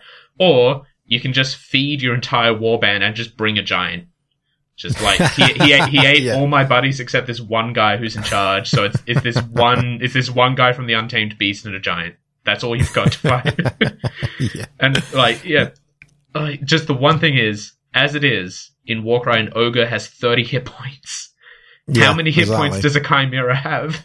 Well, that's the thing. It's you, you can see it's going to potentially be where it's almost like the neutral sort of player, Mm, where it's maybe. you know warbands uh, all against one monster Mm, or so, mm. or or com, uh, you know a combination of them. So I think this is great. I think this is perfect. Oh, I'm, yeah. I'm more I'm more excited about the monster side than the mercenary side. I mean that's cool. Yeah. Mercenaries are cool. Nothing wrong with that. But I think it's definitely that whatever they do with the monsters Oh, is yeah, really cool. 100%. Um, and I mean, again, there's been a bit of flack from the community, sort of saying like, "Oh, you know, we've got an expansion already," um, but it's optional. You know, Yeah, it's not. It's more fun know, stuff to play with. Guess what? It's not a bad thing. Yeah. yeah. And I presume it's just a book from looking at it. I don't think it's Mm. because there's probably no need for it to be in a box of any sort, no. unless they put cards with it. Maybe I don't know. It, it'll be a book and like a bunch of card packs, or a Mm. single card pack with all the monsters. Maybe I yeah, can see that actually. Have the monsters and mercenaries card pack expansions. Get your mercenary pack or your monsters pack. You're sorted. Yep. yeah, I agree. That- oh, I- oh, this yeah. this system makes expansion so easy now. I've just realized you don't even need to print a whole book. You can just print a bunch of cards and just Yeah. have a card in there that tells you how they interact with normal warbands. You don't even need a book. That's I mean, it. they're giving us one, No. but Yeah, exactly. And they, they're making it easy. So I'm yeah, I'm really really excited about this, and Mm. and and it's nice that they're following this monster theme because obviously you know the fact that the core set Yeah. comes with you know sort of neutral monsters as such. So yeah, Mm, mm. I may have. Oh well, I've got. Hopefully, I can use my Manticore. some Yeah, point. that'd be good. That'd be awesome, actually. Hell yeah. exactly. The Lord's not attached to him. He's just Yeah, he just sits on him it. off. so This I can take him off. got loose. He got loose Exactly. from Archaon stable. You got to hunt him down. yeah. That'd be very cool. Um, It would be. We've we've also got the shortest Necromunda teaser ever, which is Necromunda Dark Uprising. Now, Mhm. um, I actually listened to a podcast that talks about Necromunda a lot, and it sounds insanely good, and I want to play it. Uh, and from what I've heard about what this probably is, I want to play it even more. Uh, because this is most likely, uh, they're going to bring the Corpse Grinder gang in. Uh, Yeah. so have you heard about that? Um, I heard that that's what it's relate probably relating to, but I Okay. don't know wh- who they are. So, the Corpse Grinders are a Khorne cannibal cult. And Nice. um, they they are a Khorne cannibal cult because it was a normal Khornate cult that sprung up in one of the hives, and it got to the point where overall they said we can't do anything about this. Just lock that lock that sub hive up, close every way in and out of it, and then just bury it. Like literally p- dump earth on it, and a hundred years time we'll come and open it, and there'll be nothing left. We can clean it out. We can repopulate the area, and the corpse grinders are what survived that. apparently, which is incredible. So it's like, yeah, they're just trapped in one of the sub hives for decades on end, eating each other to survive until they were finally let loose back into Necromunda proper. And I'm like, yeah, I'm here for that. Actually, that sounds very good. Actually, they are going to have. I think I think they're models. actually in the new the the latest book. I think in the Mm. Book of Judgment. I think it relates Yeah. to them. So I've not had a Yeah. chance to read that yet. So yeah, I. I mean, like you said, it was a very short trailer, and obviously everyone was like, "Well, it's a bit like we're comparing it to the Psychic Awakening one." Like, well, Mm. tell us a bit more. But I think, yeah, yeah, if it's based on what what people are suspecting, that sounds really cool. Yeah, I just want to see the I- models. Yeah, oh, that's always Yeah. the way. Necromunda models are so good. They're great for everything. Hey, here's your World Eaters cultists, is what I'm Yeah. guessing it's going to be. Um, but you never know. Actually, I mean, talk, talking of their models, is at the moment. I mean, I don't know if it's the same for other countries, but here the uh, Hmm. the Palanite enf- enforcers are still out of stock. You Wow. still can't buy them. Wow. And they didn't have any at Warhammer World when I went a few That's weeks ago. incredible. yeah, they're still out, like still shown as temporarily out of stock, and and obviously any you know if you look at other places like you know other websites, Hmm. obviously they're higher price now because obviously they're in short. They were just so popular that they yeah. just sold out. So yeah. Well, but that's good though, because again, it shows Hmm. how the, you know popular Necromunda still is at times, and that's and Oh, yeah. we want it to be. You know, you don't Mm. want these these games to sort of die away. Um, right, let's switch to uh, the land of Tolkien. Uh, Let's switch Yep. to uh, Middle Yep. Earth. So, uh, sort of two bits really. Obviously, it's, again, as part of Nova Open, they've shown off the War in Rohan as the next Mm-hmm. book. So again, it's great that they're still supporting this. Um, and Yeah. still- obviously, and it's also not long off after the last book, which is the Mm. uh, scouring of the uh, of the Shire. So Yeah. that's really cool. Um, I need to sort of hopefully delve in see what what that's relating to. Um, and obviously, I think as of well, I think it came out yesterday. The sort of they they made to order because well, there's sort of two really because I think the as of now the normal one is finished because I think about a week or so ago they put up you know a collection of models like they do and that's probably finished by now. But also, um, what they've done is they've announced a set of three models, which is Legolas, Bard, and Tauriel um, from the sort of Lake Town part of the the Hobbit movies and, Yeah. and story. Uh, that basically, yeah, that I think from what I understand, these are models that were were made ages ago but never released. So they're not new okay. models in the sense that they've just done them. They just did them ages ago and just never got around to doing them. And actually in resin as well because you, you can buy Oh, them via. Forge World because I think I think they're available at the event, but um, and other events. But there's now this week window that's now up Hmm. on Forge World where you can buy all three of them as a as a cool resin kit. So That's cool. Yeah. Yeah. get on it. uh, Yeah. Right, what else we've got? So Warhammer Heroes. You know, you know, Hmm. we people that you know that we're striving to be. so um, yeah, that'd be nice. So uh, yeah, so yeah, so the the Warhammer Heroes is obviously a way you can nominate.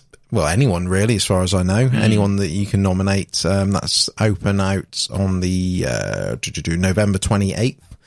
Is where you can nominate, you know, people at your local clubs, people uh, online, people that do podcasts. Um, no, jokes aside, it's just it's a, it's a lovely way of uh, sort of nominating people that you know just do a lot of good stuff in you know in the hobby community and and Yeah. such like. So, uh, and if you go to Warhammer World, you can see you know the first few people that were I think it was about I don't know ten or so people.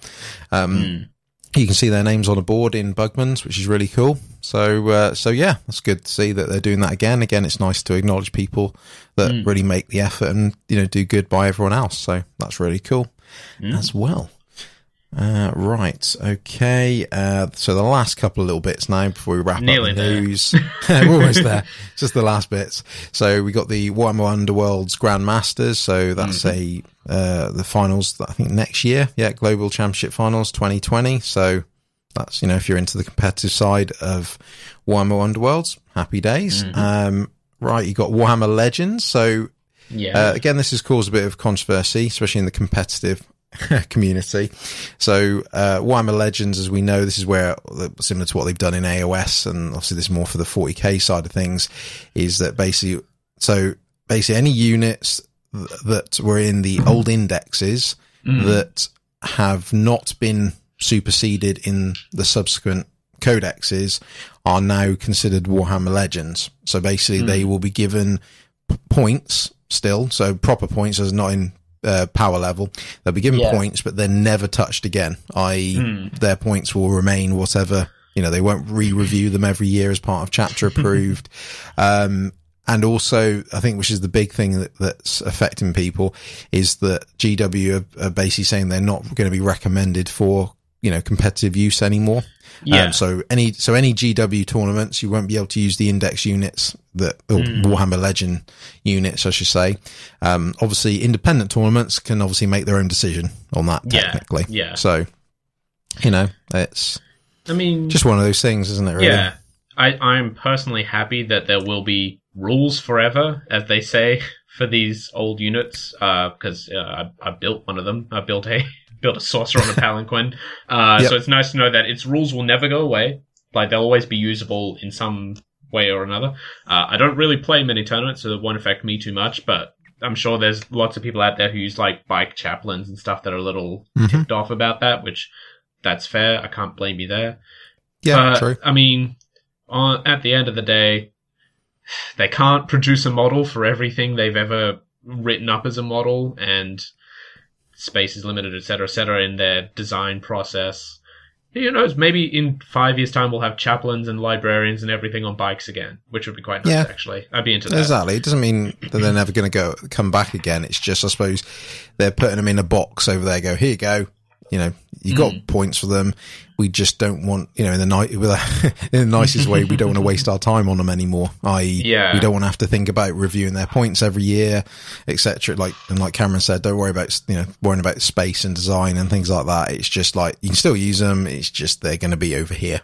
Yeah, and that's you know where they remain. So it's an understandable you know decision, uh, but I can understand like like you said, Cameron. I can understand people being frustrated as well. But Yeah, yeah. you know, again, it was like when we spoke about the stuff that was. Uh, that was happening with obviously with the upcoming cities of Sigmar in uh, AOS that, you know, certain units have now sort of gone into that same category. You know, it happens, unfortunately. You know, Yeah. I know it's not cool, but it's got to happen sometimes. You know, it's just the way the way the the industry has to work, unfortunately. So, uh, right, uh, last two little bits of news. Obviously, Yep. Aeronautica Imperialis, um, I think is probably going up for pre-order next week. Is it next Uh, week? I it's think up for coming up. pre-order today, and it's Oh, also is it in? Games Workshop stores on display today. Yeah. Lovely. So Um, that's looking cool. Yeah, uh, they accidentally showed that there will be expansions on the way already because they put an image up for an orc fighter bomber thing that's not been shown yet. Uh, so there's more vehicles coming on the way already for Aeronautica Imperialis, which is cool. Um, Mhm. I don't know. It looks like an interesting game. I would like to go try it out at some point. I don't. I won't have time this week, but I'd like to. Um, Yeah. and you know, Yeah. I, I can see them expanding it with like Eldar and Tau flyers and stuff like that as well. It'd be really cool. Yeah, absolutely. Yeah, I mean, it looks pretty. I think the price I've seen out there is fifty-five pounds, Hmm. and obviously Yeah. cheaper from an indie It is- store. So that's not bad. You know, It is that's a lot more price. affordable than other gaming systems because the miniatures are just really small comparatively. Yeah, but it's all you need as well. You know, again, Mm. you don't. You know, apart from expansions, you're the you know the core stuff will give you enough to play. I think it's a couple hours a game, and I think it sort of tells you of how you can expand. Like if you get more boards and you know spread out how you can make bigger games, like you can with obviously a lot of systems. So yeah, Yeah. I mean, if it's of interest, I think great. yeah, sounds a good deal, really. Mm. And lastly, Warhammer Horror has been Yay. revealed as the well, I say been revealed as in the new season of it has been revealed, um, Hmm. and they've obviously shown off a lot of new books that are coming. It's quite a few actually, isn't there? At least a dozen Yeah. or so from Yeah. what I can remember seeing. So, and, and I think that's good because I mean I've only read one, which was the the Lost. No, was it the Wicked and the Damned? Yeah. And I think you've read a couple, haven't you? From memory. Uh, I read the Drachenfels republishing, which is technically part of it, and it was really, really good. Incidentally, people should read that. Um, I've not read any of the newer Warhammer horror mo- novels that are not from like the nineties. yeah, yeah. But I- yeah, let me let me look at this article really quickly. Yeah, we've Yeah. got we've got a lot of books in here actually. Um, Mm. Yeah, there's actually quite more, more including thought, actually. one by uh, Josh Reynolds set in the Mortal Realms. Yeah, Dark Harvest. Yeah. A disgraced warrior priest going to an isolated farming community in the wilderness of Garan. I'm into that. That sounds good. oh, and he's writing and he's writing Invocations, which I think is a 40k one. Yeah, in, well, Imperial Invocations is a, Yeah, is um that's a, Oh, no. a, a collection of stories. I think. Yeah, no, that's not Josh Reynolds. Beg pardon. Oh, oh, I see. They're showing them by the month they're coming out. That's good. So yes, so we got in quite a few yeah, coming out. yeah, in October you've got House of Night and Chain by David Annandale about uh, an Imperial Guard colonel. The Way Out by Rachel Harrison about a ship becalmed in space. Uh, Castle of Blood by C.L. Werner in November, and Watcher in the Rain by Alec Worley. That's the one that looked really good.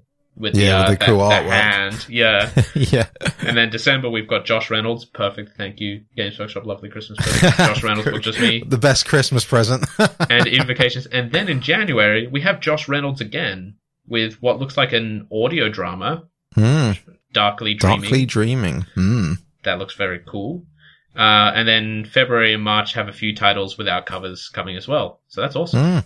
Yeah. Yeah. So they got plenty coming. So, and I think, like I said, I'm really happy about that because, like I said, the one- the one that I've read, I felt was good, but when I say Mm. it could be better, as in, I think they're still finding their feet with Warhammer Horror, as Yeah. in, because obviously, as you as you know yourself from reading a lot, a lot of the novels are, are just are quite graphic and horrible anyway Yeah. when they don't even have the horror tag to them. So it's sort of getting it into that sort of realm where you're not going silly, you know, uh, you know, OTT horror because Mm. otherwise that just becomes, yeah, just becomes silly. So, Yeah. uh, like I said, it, it just, sh- but it shows that they're investing in it. Like, like this is going to be a thing. You know, there is going to be a whole section now devoted to just horror in the Warhammer Yeah. universes. So I'm really happy about that. And I want to read as many of them as I can. uh, so, uh, so yeah, so that's been the news. Like I said we had a, a nice lot to catch up on. I said it's been it's been good with the news this week. I think because obviously eh, we've had some amazing reveals, but also like I Oh, said it's yeah. been amazing seeing people's reaction to stuff Yeah. as well. Because again, it's been so polarizing, which is always really cool to talk about.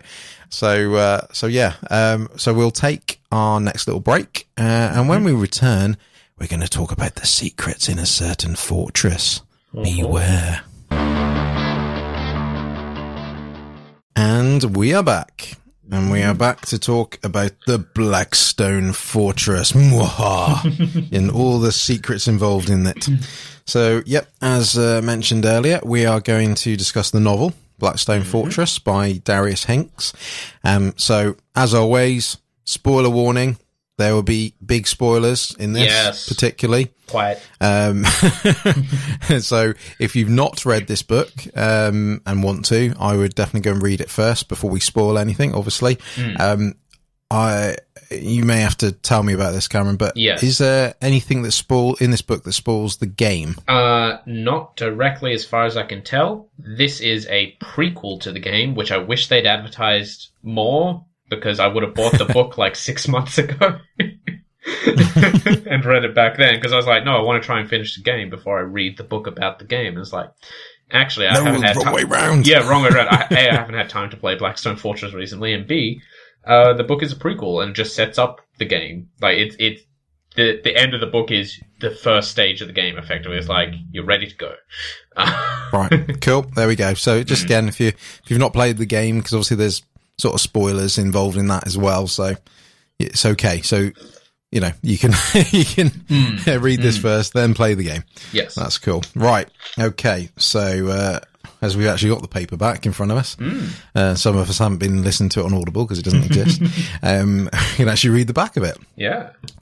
There are those in the great expanse of the galaxy that seek profit wherever it is to be found.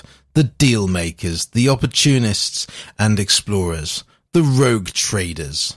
Granted power by an ancient charter, sanctioned by the Emperor himself, these scoundrels, entrepreneurs, and adventurers roam the galaxy in search of fortune and glory.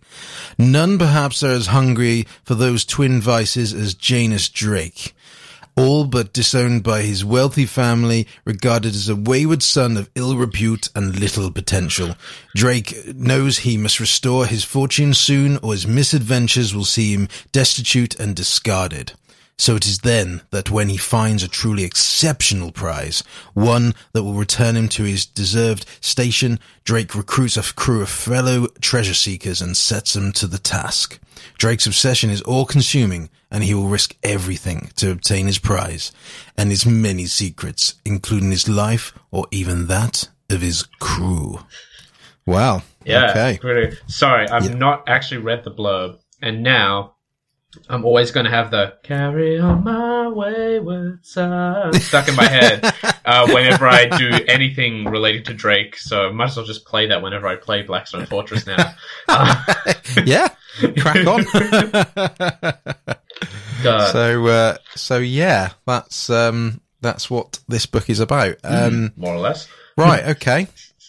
Let's have it, Cameron. Um, what's your overall thoughts on it? Uh, it is quite a good book. Um, I would say personally, it, it is a good book. It's definitely worth reading. I don't think it sits near the upper echelons of Black Library stuff for me, but I did quite enjoy it.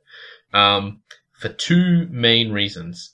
One, we got some detail about a crew and being a crew. That's always cool. They don't get enough love.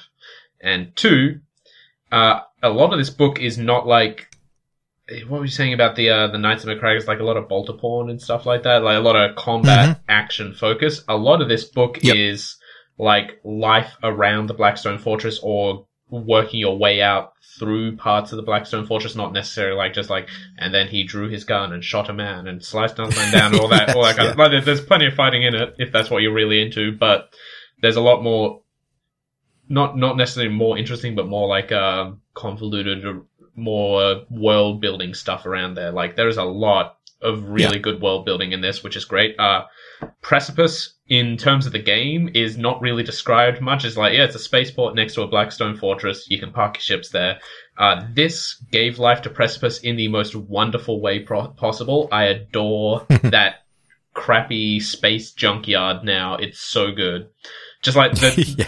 The description of you're sitting in a bar and you're watching as sh- hundreds of ships continually try to reach precipice and nine out of ten of them just hit hit a piece of debris and explode and become part of the debris cloud around the blackstone fortress and around precipice. And then that 10th ship gets through and then has to find a place on the docks that are already crowded with hundreds of ships. It's like everyone's here. It's the place to be.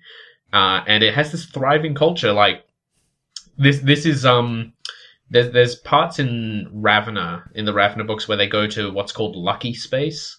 That's like out mm-hmm. on out out on the fringes, past the Imperium's reach. This is so much that there's all these cultures coming together. There's all this really weird stuff. Like there's a merchant's place, and one of the vendors is a thirty foot tall demonic dog that just sits there and stares at everyone who doesn't buy his wares. It's amazing.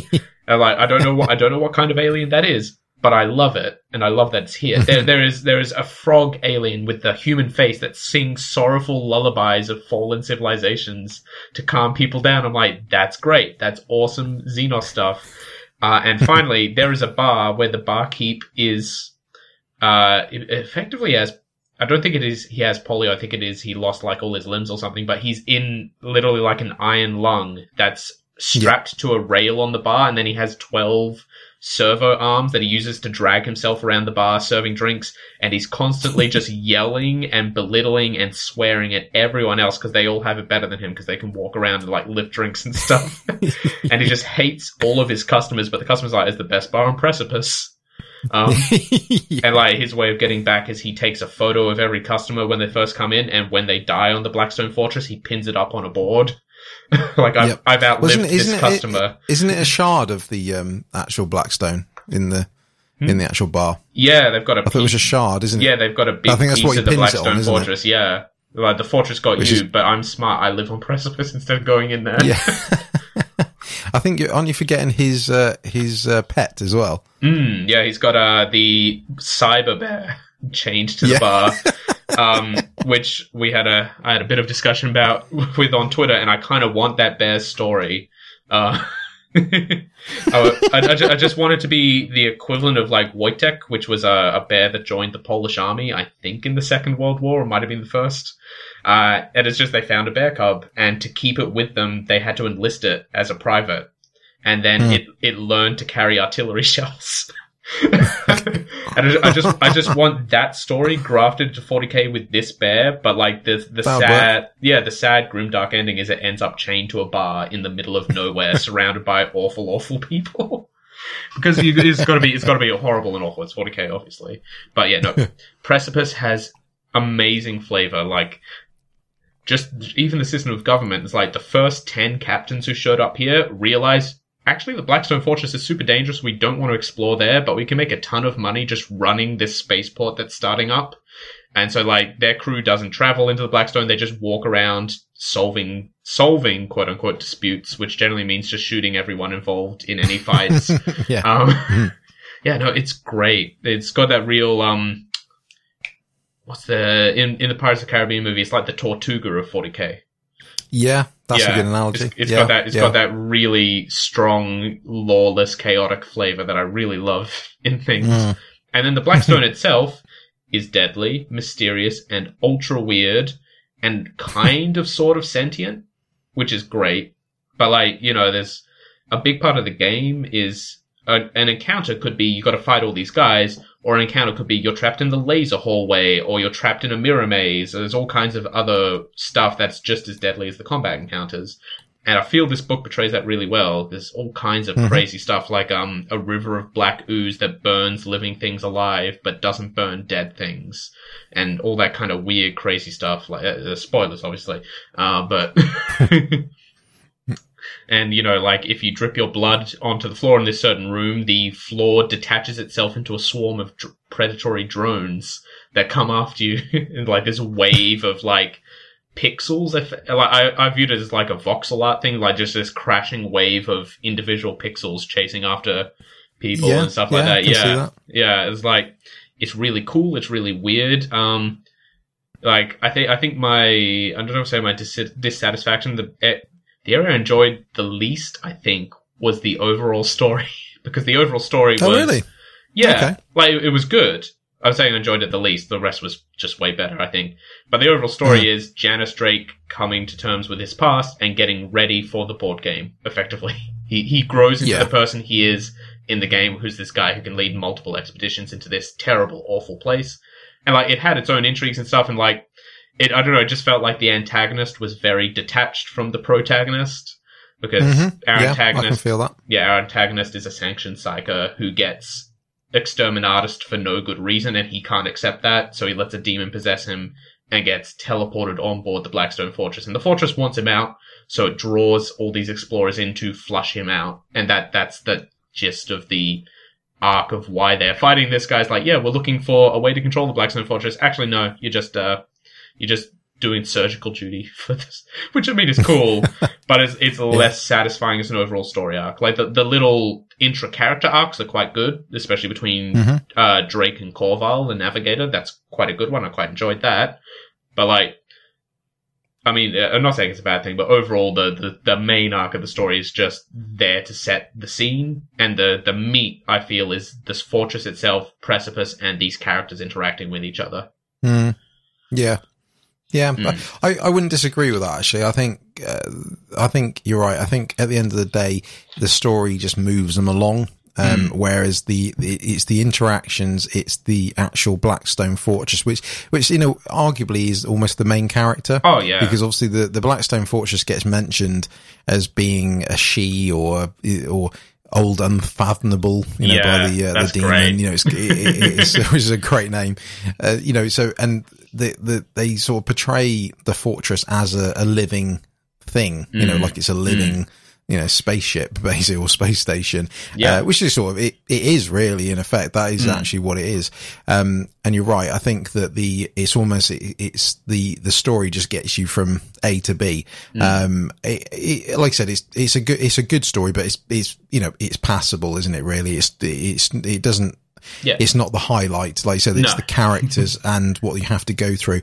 Um, and I think as well, one thing I would definitely say is that if you, if you are going to read this book is you need a bit of imagination, I think, with it. Um, not in a, I mean, I mean that in a good way.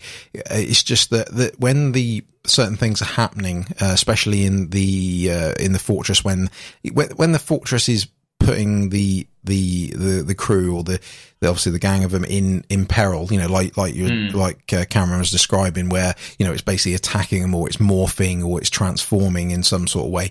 You do need, because Uh, and to be fair, Darius Hinks has done a great job of it, but it's actually it's probably quite hard to explain. You know, Yeah. you've, you've almost got you've you know trying to you've got to sort of almost visualize it. I you know, would- if I'm explaining hmm. you know a story where it's like, oh, I've shot a bolter, it blew the orc's head off. You can imagine that quite Yeah. easily. But when you're sort of talking about shapes that are in the dark and it's morphing and hmm. twisting, hmm. and you know, you have to use a lot of analogies and metaphors and stuff. Mm, I have a really good thing that you should watch before you read this book. Watch Doctor Strange. It will help.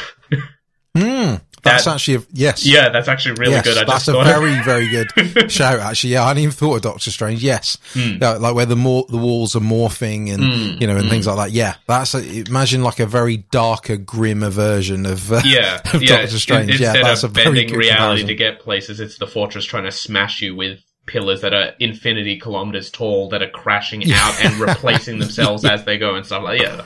It's a it's a lot of really mind bending crazy stuff uh, which Yeah, really plays in because also as part of the plot the fortress itself is also like psychically attuned and will bend your own mind against you and make you relive your past and you're not sure if you're in the past or the present or the future. Uh, so this also plays into this. It's crazy to look at before it starts projecting your childhood fears at you and then it gets really Yeah. bad uh, yeah. And and that's it. And also, I would add, if you you would probably, if you've ever watched the film Event Horizon Mm, as well, I think you would have, uh, which is a horror film from like, Yeah, 1997, probably with mm, like Laurence Fishburne and Sam Neill, where it's basically a a spaceship that's gone to hell and back, literally, Yeah. and has been you know corrupted, and you know is- it has its own mind, and and it Mm. starts making the crew start seeing things. This is very very similar to that. So again, if you've ever watched yeah. that film, you'd probably have connections to it as well. yeah Um, Like that's the I think- atmosphere and strange as the visuals. Let's put it like that. Watch those Exactly. watch those two films, then read the book. yeah, exactly. Recommend and then play list. the game. then play then play the board game because it's a good game and you and it's got lots of great expansions. Um, But I think I think overall, um, I like I really enjoyed it. I think because it's very different to the normal sort of stuff that we've seen um, in your standard 40k novels. Uh, you know, you you you do get references to the outer world, as in what's going on. There's a reference to Guilliman at some point. Um, you know, you do get references to Terra. Um, so you know, it's in modern day uh, 40k, but it's it's still it's a bit like I suppose when we covered the Shadespire novel. It's very Yeah. it has similarities to that, where it's its own isolated world, where it's got its own rules and well, and sometimes no rules. yeah. And you know, and you know, you know, it's part of the the mortal realms, but it's it's so isolating. This is the same sort of situation, you know, because you know, for any if you've not if you're not familiar with Blackstone fortresses as a as a concept, um, you know, so sort of just to sort of get your head around it. Obviously, these are massive unknown alien space stations effectively that have, that carry a great amount of power.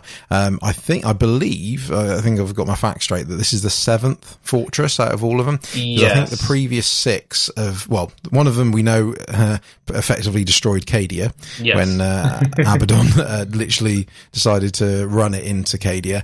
Um, and a few of them have been destroyed and there's a couple of them that are still lingering around, but they're usually dormant. Whereas this one, that I, the one in, that's the focus of Blackstone Fortress, the game and the novel is a different one. It's like I said, it's the seventh one and it's, it's one that's different because it's got, it's, it seems to have its own, you know, intelligence and mind, whereas the Yeah. rest of them are just Yeah. dormant space stations effectively with a lot of power. Yeah. This one's very, you know, um, do you, I, do you feel it was, they could have, that could have been a bit expanded on? Like, you know, what, Um. how, because obviously you've got this, I know it's obviously that it's part of the setting and there's obviously there's only so much you can cover, but I, I suppose the one thing is it did feel like it, ne- I personally felt like it could have, it could have done with what, where the Blackstone Fortress came from, or unless there maybe it was to hide the mystery behind it. I don't know. I don't know. What's your thoughts on yeah. that? Yeah, um, I mean, there are little hints here and there. Like, uh, one of the characters has a radium scythe, which I think is related to Necron technology.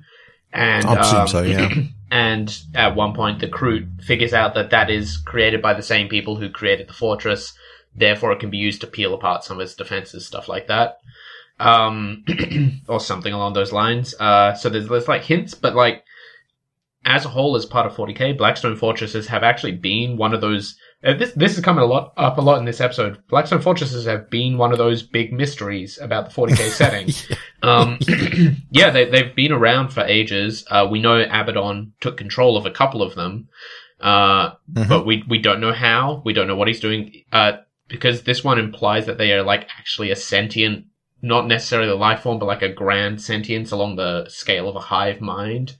Uh, it's possible that, you know, that there's things like that. I'm like thinking like, well, maybe Abaddon corrupted them through chaos rituals or something like that, which is why this fortress is so eager to excise this, uh, little chaos bubble it's got going on in it. But I don't, I feel a big part of what makes this novel really good for me is the weirdness and mystery of it. And I think Mhm. some, somewhere down the line, it should be finalized where exactly these came from. Even if it's just something like they were created by the old ones alongside, you know, the Eldarian, the Krork, and whatever, way back Mhm. when in the in the ancient eons, or it's like the Necrontyr created these way back when in the ancient eons, and they grew apart or whatever.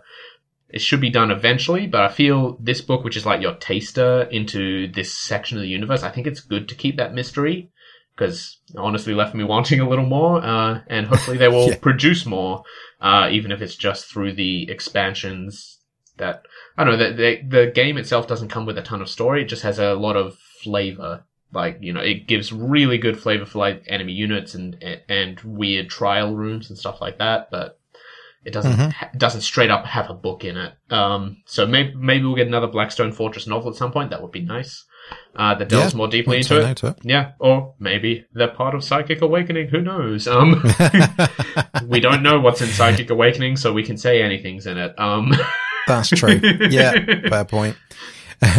yeah, so I mean, the actual sort of you know plot and purpose of this novel is obviously to bring these characters together. So Hmm. you know, obviously some of them are from the the, the actual game itself. So Yes. you know, Drake is a a rogue trader. We've got um uh Isola, who's not in the game. No. Uh, she's his, uh, what's it? uh, She's an attache, I think is the official term, but she Yeah. basically is his sort of second in command. yeah, You know, just re- keeps an eye on him. Yeah, yeah. secretary with a gun. uh, yeah, that's a good way of looking at at. Uh, uh, you got Ordus, who is a pilot, uh, which again not in the game. You've No. got uh, uh, yes. who's the the uh, preacher, who's in the game. Very Mhm. crazy. Yep. Uh, uh, you got uh, Vorne, who's the um, oh the one the what's what's she actually officially? Um, she is a like from- Ministorum assistant. She's not really Yeah. related to anything. She, she's the she's the lady with the flamethrower with the chainsaw attached to it, who we love. yes, She's she's Who, uh, wonderful. she's great actually, and uh, who follows Taddeus around. Mm-hmm. Uh, you've got uh, Gek, Gek, Greg. who's the I uh, think. Grek, Uh, yeah. uh, yeah, Yeah. who's the uh, the Kroot, who's in the in the game as well.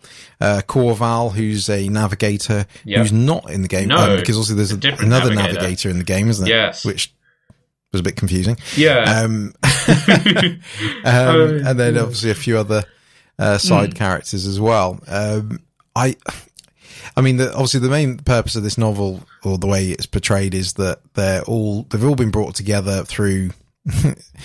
Well, depends what you believe, really, because obviously they've been mm, brought mm. together in what seems like conventional circumstances. Obviously, Drake is trying to get into the what's known as the Acaris Vault, who's what he mm-hmm. believes is the center, uh, like the the hub, the brain of the Blackstone Fortress. Obviously, you know, and one thing you need to understand, which sort of Cameron alluded to earlier with uh, when he was talking about the barkeeper, is obviously, like I said, people are continually going in to the Blackstone Fortress if they can. Obviously, a lot of them are dying Yeah. on the way Yeah. because obviously it's a very treacherous um, uh, place to get into. Um, but if you do make it in, and you know you manage to get through all the weirdness, you know you're you're pulling out information, you're pulling out old technology, that sort of stuff. Really, Yeah. is you know it's effectively a treasure trove, but obviously a very dangerous one. uh, at that, and obviously fits into the whole Warhammer Quest, you know, side of things when it comes Yeah. to obviously the game itself.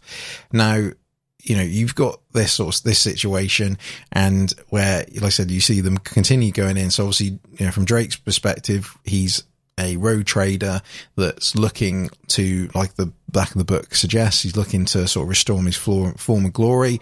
Uh, that's a whole side story in itself. And, and obviously the others have sort of just, it, not literally, but they sort of end up coming along for the ride for, you know, their own different reasons. And they're all, that, Yeah. you know, you need this guy, you need this, you need him. And if he comes, then she comes as well. It's that sort of yeah. situation, you know. if you it, I, I mean, I, when I first started reading it, I think I said on Twitter, I compared it to Star Wars. It's, it Mm. seems very much like a very grimmer version of Star Wars, you know, where you've got the- this random crew with like Solo and Chewbacca and then the Skywalkers come along and, you know, and like this sort of ragtag group that have somehow have got a common goal, you know, sort of between them. Um, but the, what the key thing to understand, uh, well, that we that we can glean from it in regards to the Blackstone Fortress itself is there's these um I think the tribes is it maglevs I think they Yeah, described yeah. as so you know the so effectively throughout the Blackstone Fortress when you get onto it you've got you know like like we alluded to earlier you've got rooms portals that is constantly changing. And it's a sort of place where you go through one portal of, of such you could end up in a completely different place. And it would be it would have changed hmm. from the time you went there before. Hmm. So sort of having a map and as such is almost nigh impossible. Yeah. to to a degree. Um, apart from Taddeus, who has got a manuscript of, that he's written himself effectively because he's he, you know he's a, a very passionate uh, imperial priest that uh, that uh, somehow has managed to see all these visions that uh, and obviously uses those visions writes them down in his sort of semi madness. Uh, Yeah. That's how he comes across to then obviously navigate around the the Blackstone Fortress. So, um, you know, and it, it I just thought it, it was like- so we do do we do get little bits of information about the Blackstone as a whole, you know, Yeah, because obviously, yeah. like I said, you're trying to sort of understand it in your head, going right, how do I, how does this place look, how does it work, um, and all you need to know is it works on its own terms and it changes all the time. Yeah, so yeah. that's- you know, Uh, but I thought the thing with the maglevs and the and this ha- it having a potential brain, I thought was quite interesting myself. Yeah, yeah, absolutely. It was like, like, like you said, it makes it a character in its own right. Like the Blackstone Fortress hmm. literally has an agenda. It literally has wants and needs, and it prioritizes them in the order of needs before wants and things like that. And it changes its mind, which is the most hmm. amazing part of it. Like the the thing is, right, and you know, they find the Ascuris Vault. It's actually this bubble filled with horrible chaos stuff that they have to purge. Fine. Um, and then the Blackstone Fortress shows Drake something he was looking for, which is like a doorway, and through it he can see the family crest. He's like, but why is my family crest on this ancient alien vessel? And like he takes a step forward, and the line is literally, then the Blackstone Fortress changed its mind. And that door just snaps shut and goes away. it's like, yeah, the fortress is like, no, you're not seeing it. I'm gonna, I'm, I'm just gonna keep you around in case I need you again. So here's a little taste. Here's a little, mm, a little. You're not getting it though. No, no, no. I need to keep you here. Uh, like it, it's given Yeah. its personality. It's really good. yeah, it's it's great because you you're seeing the, the the fortress's personality without it being a person. You're seeing how it reacts to things, but in a in a I suppose a third person perspective. It's very Yeah. yeah, it's very very strange, but it's it's it's very cool indeed. Um, now uh, I think one character we really need to go. I think talk about is is um, the Kroot. Yes. oh, I love him. Greg. Um, because I think arguably he's probably the most intriguing character. I would say, I would agree. apart from the Blackstone Fortress Yeah. itself, is probably the most intriguing character.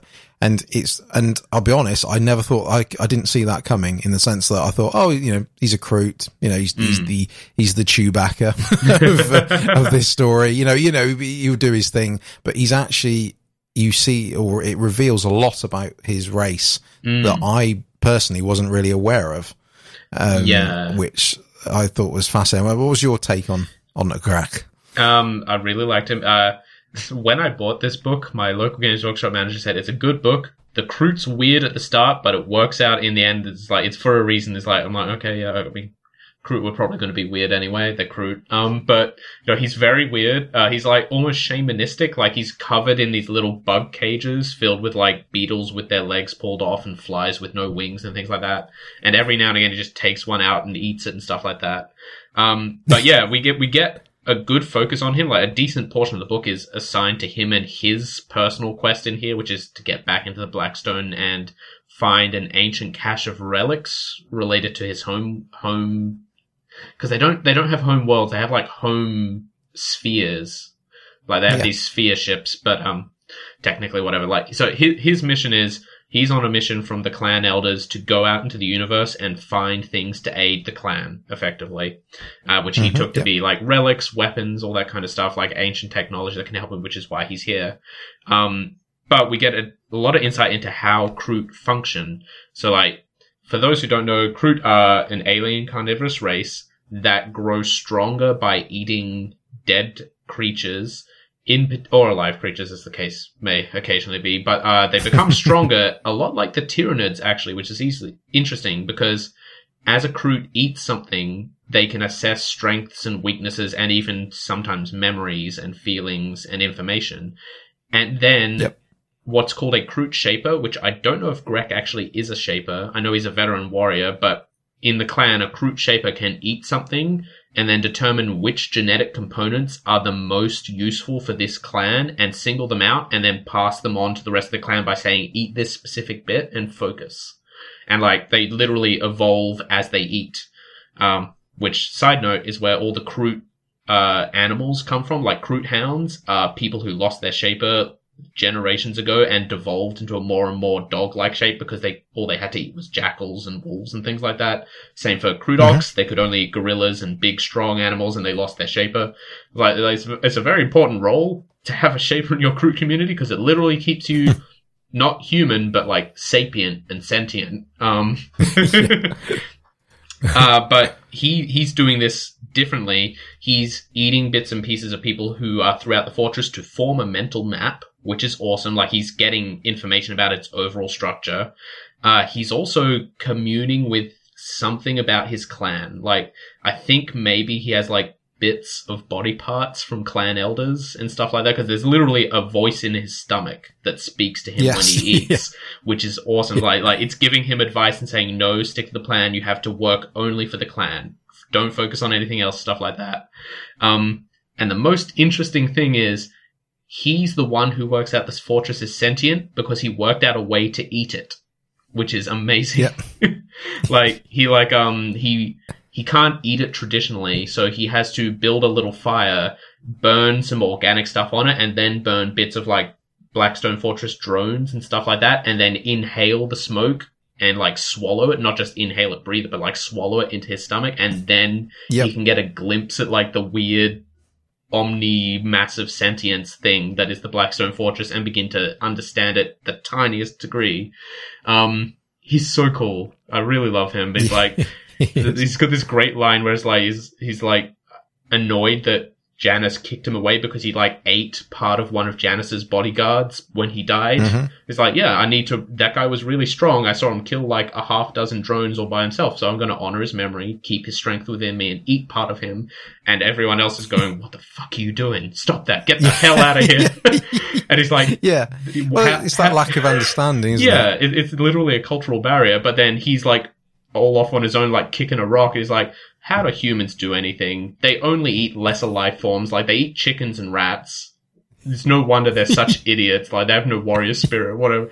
You got to Yeah. the strong to become strong. this is so good. and that's the that's the thing. Like that's it's that understanding that there's no moral thing there going on. There's like you hmm. know like it's just the fact that like I said Drake and and all the other humans there are just repulsed by what he's doing. Hmm. Like you wait a minute, uh, my guard has just died and you are now eating him. Like hmm. where's your respect? And obviously.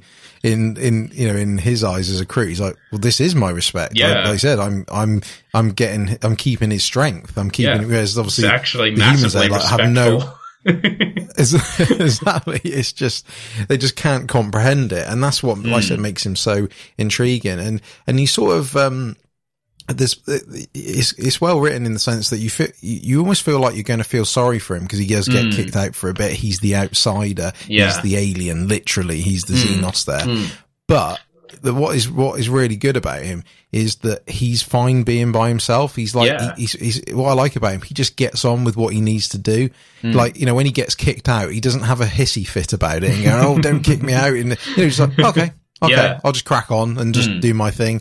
And then obviously then, you know, obviously later in the, in the novel comes back into the fold and obviously he's very prominent to this. And I, I just love that. He's got, he's, he's doing his own agenda and mm. he doesn't, he's not sort of succumbing or being dragged down to the human emotional level Yeah, of being petty yeah. about it. Like, well, I can't believe he kicked me out. And, you know, and, you know, getting like, like a human would do. He's like, okay, mm. whatever. I've Yeah. got more important things to do Yeah, anyway. exactly. it's like, Oh, it's great. Like a lot of his stuff highlights not just cultural differences, but it's like it's thinking differences. Like Mhm. all the time on Precipice, Drake is looking and saying, "Don't kill people," because the second someone does something aggressive towards him, he kills them because he's of Yeah. a predatory mind. It's like this person's a threat. Fuck that guy. He's dead. Uh, yeah. and then Drake's like, "You just shot someone in the middle of the marketplace. you started Yeah, a riot." yeah. And then, yeah, then when he's on his own, he's like focused, he's oriented, and he knows exactly what he's doing because cru- uh, predatory creatures, they're technically like a civilization, but they are much closer to that base predatory animal than humans are in a lot of ways. Like, on his own, he's a perfectly capable hunter. As a gr- part of a group, he's a really capable hunter. He doesn't mind if he doesn't have a group, though. And it, you said, it doesn't affect him emotionally. He's like, I'm used to being on my own. I was literally sent millions of light years away from my own home to look for stuff. So Yeah. why would this bother me now that, you know, this guy I knew for a week kicked me out of the group? yeah. Uh, I love him. He's he, he's he's so cold, but in a in but but not at the same time. Yeah. Like I said, he, when he gets involved in the combat, he you know he, he's often the one that like someone's about to do something and there's smoke coming from a hole in someone. And it's like oh.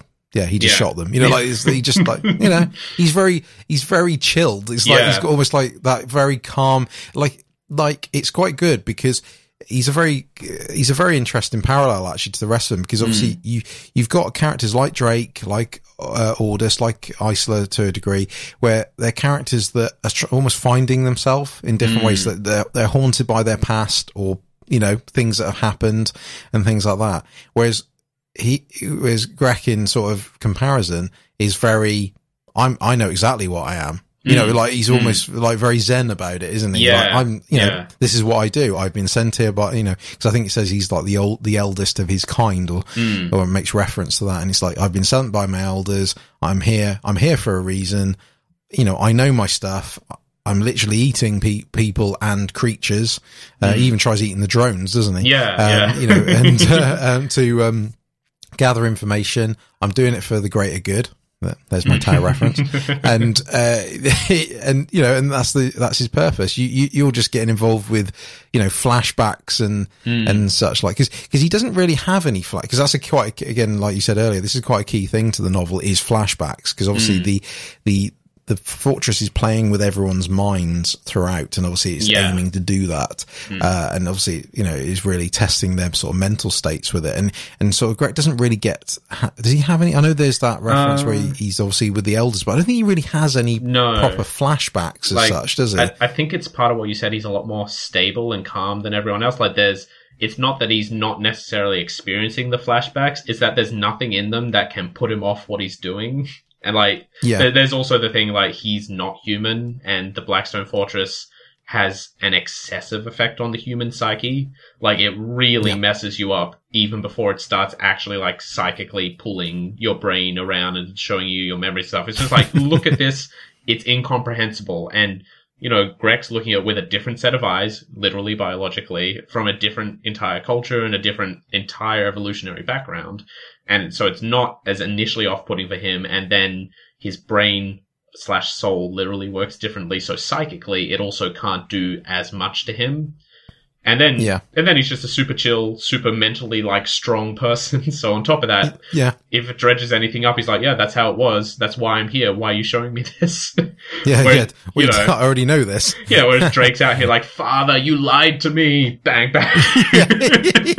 yeah, exactly. It's, uh, no, it's a, it's a lo- it's a lovely comparison actually because, like I said, and that's probably why he's even look you know looking at the humans in the way he does. He's thinking, how how is this race ever got anywhere? Yeah, because exactly. obviously they're like I say they're going crazy, literally going crazy, Hmm. almost shooting each other and and tearing at the walls, and he's, Hmm. he's just there just chilling with his uh, his bloodbird mask and Yeah. his little insects in cages and stuff. It's yeah, it's it's fascinating. Like I said, I I think when you said you get around to reading this book, you'll you know anyone that's listening that you you'll be quite almost not shocked, but like I said, I was in the sense that I was shocked that how prominent he was to this. You know, I just thought he would just be another character, just an you know he's the Xenos, you know, No. tick in the box, Yeah, but yeah. he really isn't.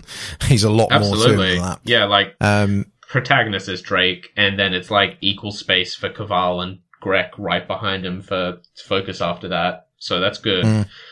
Yeah. Yeah. Yeah. Show us the weird. definitely.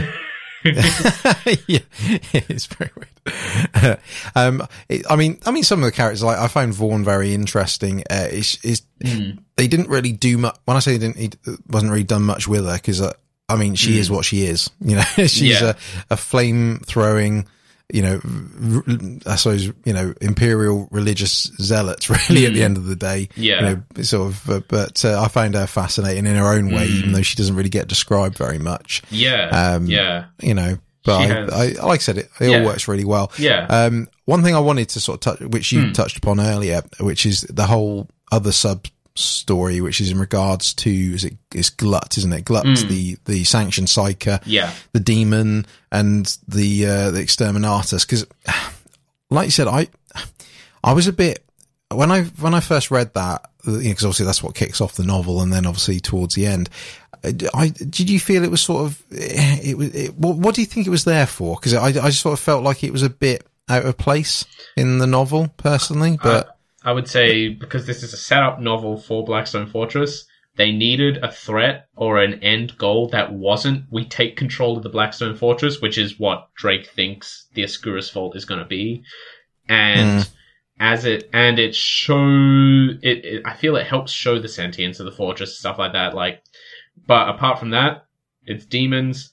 Good, good generic choice of antagonist. It's Nurgle demons. Fun generic choice of antagonist. At least it was that. Could have been just like, oh, Yeah. it was Lord of Siege, etc. Um, but I think it started as a really good opener to show because like some people may buy this book as the very first Warhammer book they ever read because they tried Blackstone Yeah, Fortress and it was true. a great game. They loved it. mm, It is a good cold open into the 41st millennium where it's like, cool, we let one guy get off planet. Uh, and it was that one guy and we took him down. Guess what? We're still getting murdered anyway by our own guys because he doesn't want to, doesn't want anyone to know how colossal his fuck up was. um, yeah, yeah, that's true. Yeah, that's like, true. Yeah, it yeah, was no, quite it's- it's- touching. It was good, but then it just didn't have a lot done with it. Yeah. That's the thing. I, it's almost, I, I loved that part of it. I just Mm. felt it could have been a different novel. Like it's almost like it needs its own story. I think to be fair, if the book was bigger in general, I mean, it's a decent size. It's 300 odd pages. It's a, an average size novel. Is that it almost felt like it. If it was bigger it, and more fleshed out, that would have been great. You're right. It probably had its place there, and like I said, it, it brought them to the Blackstone Fortress. Uh, it just, like I said, it felt like it's almost like I forgot that was a thing. It was just then occasionally you'd come to a chapter which referred to it, like, oh yeah, I forgot about that. Psyker, yeah, what, what, you know, uh, Yeah. Again, I'm not criticizing it such as I'm just sort of was just a bit like, oh, okay, yeah, this is just a thing on itself. Yeah. On, you know, it's a bit left Yeah. field over here, but you know, I mean, that's it it had a lot of cool details in and of itself. Like there's um the sanctioned psyker in his brain, and that first bit's like, can't fuck this up for everyone, so I've just got to thread the needle. I've got to thread the needle whenever I use my powers. Like that's one of their Yeah. envisioning things is they have to literally find the tiniest possible sliver of warp energy to draw on and stuff like that. And then like the descriptions of like the changes under his skin and like him being reborn as new being as the exterminatus happens is pretty cool. Like it's a really it's a really great kickoff. And yeah, like I said, mm-hmm. it's just it's not super well tied in otherwise. Like that's that's why I said like the overall story is the least strong bit. It's fine. It's just not super strong compared to the rest of the book, which is really, really good. And it's because it's they needed they needed an antagonist. It's Warhammer 40k 8th edition, so Nurgle slash Nurgle demons is the most generic antagonist you can get. Hey, hey, this is Yeah. coming from the guy who loves Nurgle. Show someone else some love. Um, and it, it, he, he's there. He's there to get them from A to B or A to Z, I guess in this case, because you got to go all the Mhm. way through the fortress first. Um, yeah, and it's like uh, I don't know. It was fine. Is is what I'll say about it. It was fine. Yeah. and it was good as a separate section. Like if that had been like a short story, that, that's the thing. I feel like that first prologue is a short story. yeah, that's but what that's yeah, that's the point per- making. it's a yeah, perfect short story on its own, and Mhm. yeah, you, you you could cut that off the front of the novel, and it would still read fine. You'd just be a bit Mhm. confused about where the antagonist came from. I think. yeah, that's true. Yeah, um, I suppose it just begs the question: do, did did it need an antagonist? That's the thing. Mm. because obviously you know because the the reason I say that apart from obviously as things when they start fighting towards the end was it needed I mean obviously I know it was needed because obviously that's what the Blackstone Fortress was bringing them to there in the first place but Mm, mm. like the I suppose there's a lot of disconnect I thought like the the the I mean I know you got slight connections like uh Ordus the the pilot obviously she mm. was in has connections to the exterminatus but like it, it to me if they if the antagonist had connections to all the people in the group Yeah. on a on a, it, it, I could understand it more but it just felt like they like they got there and like oh Mm, there's a demon here yeah. Like, Like, there, there's no like it's not not like aha demon at last we meet each yeah, other yeah. yeah. I shall face you I feel I feel like if there was like if you switched the amount of focus, I don't want this to happen in any future version of it, but I feel if you switch the amount of focus Grek gets with the amount of focus Ordis gets, it would hmm. read it would read pretty well. Like that would tie it in enough for me. Or even when like because like he's got the dead zombified remains of his regiment along with him as sort of like Mhm. bodyguards. If Yeah. uh, if the second those showed up, Ordis went oh fuck and like we got a little bit about her realizing which exact regiment that was. I feel that Yeah. would that would help a little more to tie it in just a bit more. yeah totally agree Because like that that moment of realization does happen. It's just like there's undead guardsmen. Oh god, and like Ordis is right there.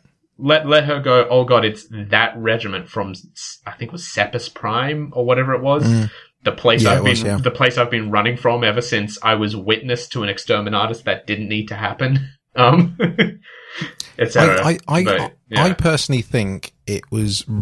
There's probably time constraints in Mm, it. I think I, I have a feeling that the novel had to be written to tie in with obviously the release of Blackstone Oh, yeah. Fortress, yeah. and I think uh, it was potentially rushed. Like you know, it was like right, let's just fit all this together. Like I said I'm, I got no issues with the ending. Oh yeah. Um, yeah. it, all ties fine. It was just that slight disconnect, but I don't. I don't think it takes away from No. how good the rest of it is. You know, like I said, how good the characters are, the setting. You know, so like you, Mm, I, I agree that the story is probably the weakest thing, but that doesn't matter, and that's why I still thoroughly enjoyed it at the end Mm. Yeah. of the day. oh yeah. Hundred percent. So, hmm. cool. Okay, was there any anything else you wanted to add? Um, we not wrap really. it up? Uh, not No? really. It's it's interesting. I like the, I like Drake's subplot of him finding out that he's never going to become the head of the household. He's never allowed back to Terra or whatever. That's fun. And the stuff with Corval is interesting to like to see how far a t- a high level Terran household can go Mm. without being Yeah. like getting the Inquisition cracking down on like Corval's family. Uh, he's he's part of a Terran household of navigators. Has a lot, a lot of influence. Like they are a navigator household, which makes sense. But effectively, the the the backstory is Janus was friends with him when they were younger and accidentally killed him in a duel. Um, Yep. and to save his life, Corval's family, family essentially turned him into a chaos mutant. Uh, yeah. and Yeah. like yeah, like that he's got a big eye growing out of the wound on his chest from where he was stabbed. He's got like the beginnings of a mouth forming on his stomach and stuff like that. And he's just like super gluing himself back together to try and put Mhm. the taint, keep the taint of chaos back. And that's that's also a great little moment as well. But like, yeah, this was this was. I mean, they're a high level navigator household, sure, but they literally created a chaos mutant and just kept it locked in their basement for like twenty years. and It's no quite- one ever found quite out. it's it's very sad, isn't it? Because It's super like you said, you've got you, you know you've got these two friends, you know, that were just dueling each- other. Because I think basically he criticised his sister. I think that's it, why. It, it was an excuse. back. They they were doing it for fun, effectively. yeah, but that was it. Like you said, what about my sister? Let us duel. Hmm. Uh, and then obviously it went a bit, you know, too far. And like you said, Hmm. he ended up, you know, killing him, even though he, in theory, he didn't kill him because, like you said, Hmm. they kept him alive. But, and then it, it's quite sad because obviously both of them were sort of rejected from their families, really. Yeah, in a, in yeah. there. Obviously Drake was sent away because obviously the shame of it, and obviously it was kept under wraps. Hmm. And obviously he's been sent away as a rogue trader. Not really knowing he's never going to make it back, and, Yeah. and obviously that's the whole premise of why he's pursuing the Blackstone Fortress because he wants to bring it to the Lords of Terra and say, yeah, "This thing, I've got control of it. Yeah. You know, may want to hand it to help it with, you know, hand it to Guilliman, etc. You know, he can make some use out of it." yeah. And and then fundamentally, Corval, who was actually originally Numa, which is yeah, I think it was Numa. Um, yeah, uh, you know, is you know a sad you know state in his own way as well. He's you know he's plotting for revenge, but when he thinks he's killed Drake, which obviously he hasn't, that you know he he, he starts feeling guilty for it. Like all the things he f- thought he would feel, he doesn't, Mm. and you know, and it's quite sad. It's Yeah, a really sad yeah. way that, but very good though. You know, Oh, that's yeah. again. I mean. You know, and the thing is, a lot of these things are not even Warhammer related sort of things. These no. are just, you know, they're just obviously tied into a, a Warhammer universe. So I, Hmm. I, I think I'd, you know, before we wrap this part of the show up, I think that if you, you know, listen to when we covered Shadespire and, or Hmm. you read Shadespire, you know, is, I, I will make the comparisons to it because like it's its own isolated thing. You, you will feel for some of the characters. And I think if you want something that's a bit different, you know, to your Space Marines and, and all the other novels out there, give this one a go. Like I said, I think you, it's definitely worth, worth tr- tr- you know reading this guy because I think it's very you know regardless of what we're saying about the story I think it's a very well written Oh novel. Yeah, absolutely. by far. Darius has done a great job of that. Hmm. Yeah, it's really good. I hope he writes another one. yeah so yeah, do I I, I, I want more space adventures with this weird crew. yeah so uh, so yeah so that's uh, been the Blackstone Fortress novel. I said we both enjoyed it. Um, and so we'll take our last little break. And when we return we're going to talk about where we would set up shop or maybe our tent. In the Yeah. Mortal Realms. Back soon. And welcome back.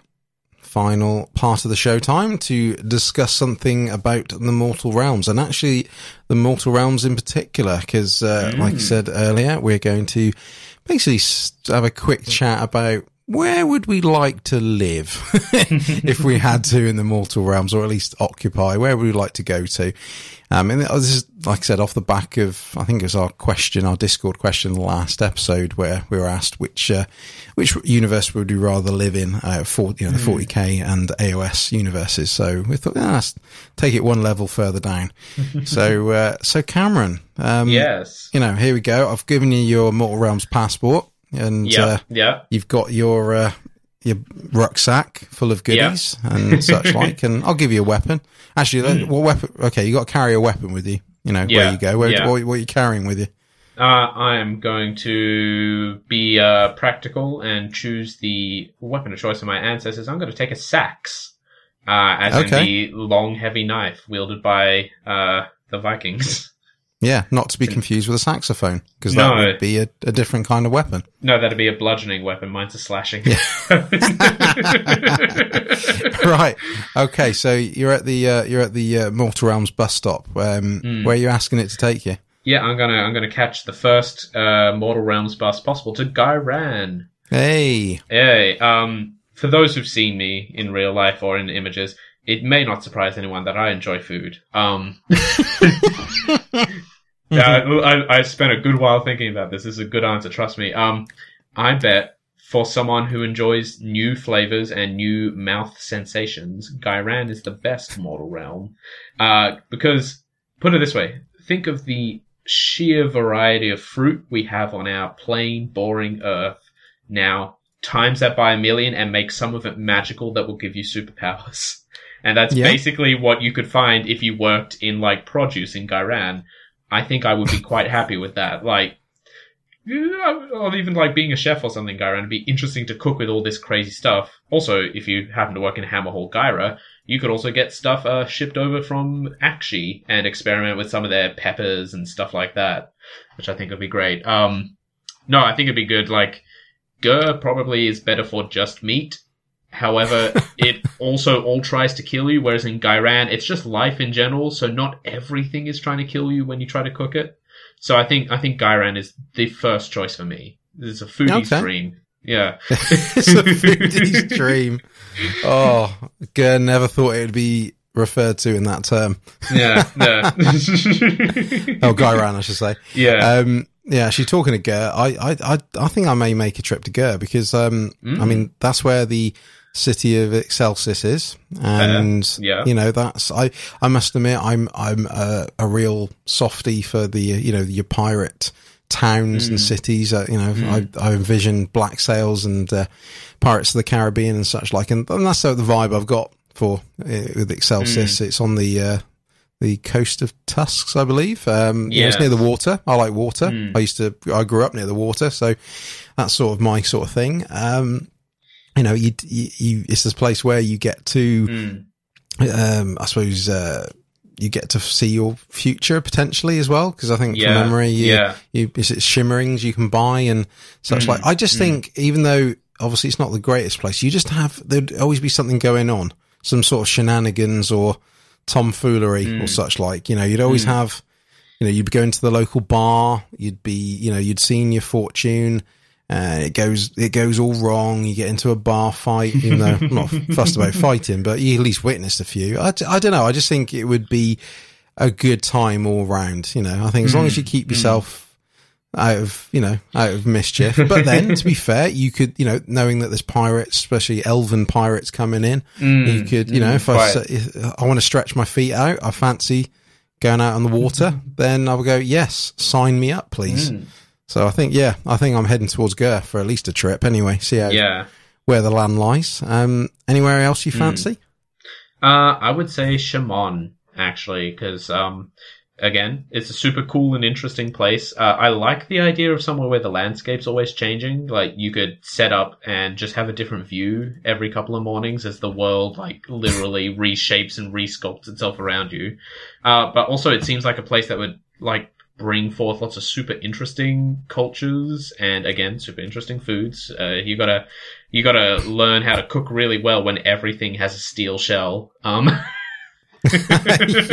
Yeah, yeah. Um, I think it'd just be yeah, Ghyran, Ghyran for food, and then Chamon 100% for like actually traveling around and looking at stuff because I feel I feel Chamon would have the weirdest, coolest like natural outcroppings and natural wildlife and and like uh, plants and stuff. Um, I, I I would say yeah, Chamon. Yeah, yeah, I'm feeling Chamon. I mean, the realm of metal. I'm. I'd be disappointed if that wasn't the choice of music as well. Yeah, On well, that, fair as well. you yeah. You know, if not, I would. they can. I'd make it my my sort of uh, plan to. I would Yeah. be getting Oh, the realm into. yeah, hell Yeah. yeah. Yeah, I'll be like, come on, get your down tuned guitars out, please. I, I, uh, I want to rock. Um, yeah, I, I think. Um, I mean, I know it's an obvious one. Azyr would be a nice place. It's fair. Yes, Um, literally I mean- a nice place. It is. It's a nice place. Um, I, I, I suppose if it'd be somewhere nice, like I said, I think pre-show, it'd be nice to have a hotel there. I think you know it'd be the sort of place where, you know, you know, you just want to chill. Like you've, you know, you've been Mm. gallivanting around, you've been out on the seas, you've got your, you know, you've got your treasure back, you've got a bit of money, and you go, you know, Mm. when you like, you know, when some people say, I just want to treat myself. You know what? I, I really want to stay in a nice hotel, a really nice posh hotel. yeah, I'm yeah. like, I, I imagine Azyr, Azyr would be the place to go to. Um, Oh, yeah. I'd head up Oh, yeah. there and, you know, like you, I'm very much a foodie as well. and, you know, it's where you'd probably have a la carte menus and fine dining, but you know, Mm. You feel like you've earned it. You've been sailing Oh, the yeah. seas. You've been dealing with chaotic tribes. I want a nice, relaxing weekend, you know, in a nice. Yeah. hotel. you can um, go hiking because Azyr's got all those cool mountains and stuff. Yeah, th- that too. Yeah, you know, and maybe they may do tours of reforging. I don't know. Oh. Um, God, that'd be quite good. That feels like intrusive somehow. Yeah, Like, come watch this slain warrior demigod be pulled back together as he relives his worst memories. yeah. Just just no photography allowed. Yeah, That's yeah. all. Just be respectful. No filming. Don't get don't get too close, or the lightning geist might get you. exactly. Well, they're the doorman anyway, so you know the the uh, the Hmm, sacrosanct are there. That uh, you know they're Yeah. the ones guiding you around. you Perfectly know, so safe. Perfectly I safe. I think it's yeah, I think it's absolutely fine. I would love that. That's it. I want reforging Hmm. tours to be a thing. Um, is there any other realm you'd like to to go to? um, I would. Ooh, where wouldn't you go to? Where is there anywhere I you to? definitely I- wouldn't? I I definitely wouldn't go to Ulgu, uh, just because. Uh, I mean, it's probably a nice enough realm as it is, but the fact that it's run by Malerion and Morathi means you've got like a hundred percent chance of getting stabbed, uh, which I'm not into. uh, yeah, I would, I would Your, avoid your Ulgu. insurance doesn't cover it. yeah, and and then I I I'd go a little weird. I'd probably actually go to Shyish as well as like my third choice. Hmm, Um, okay. because because uh, Big Bone Daddy uh, Nagash is very cool. uh, no, but also like again on on a cultural side of things, I think it'd be a really interesting place to go. Like not live there maybe, but like definitely visit like some of the cities in Shyish and be like, oh, this is how it is. Where you can look out and see Skeletor staring at you from across the infinite abyss. yeah. But I, I understand why you're all like this. You've got some very interesting dishes. You've got some very interesting like cultural uh cultural uh habits and things like that. Uh, it'd be Yeah. really cool. And it, at the end of the day, it's a big, very uh interesting desert as far as I'm aware. It's just endless sands, and I think that would make a nice change of pace from Chamon, which is, as far as I can tell, endless like ridges of rusted iron and other metals all over the place. Mhm. Yeah. Yeah. Yeah, okay, that'd be my third choice, but I might just stay in Ghyran forever. If they, if they have like, Yeah. they've got a really good pomegranate farm with like Oh. all the different pomegranates, I would stay there, never leave. I yeah, I heard that's the thing. So Mm. I think you'd be in luck. I think the one the one place I definitely wouldn't go to is Aqshy because I'm really not Fair. a heat lover. I That's I, I I struggle in heat.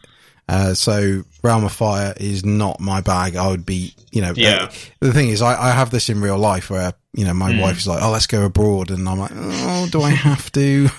it's Listen. hot generally abroad. Look, you should come to Australia in the middle of the year when it's winter.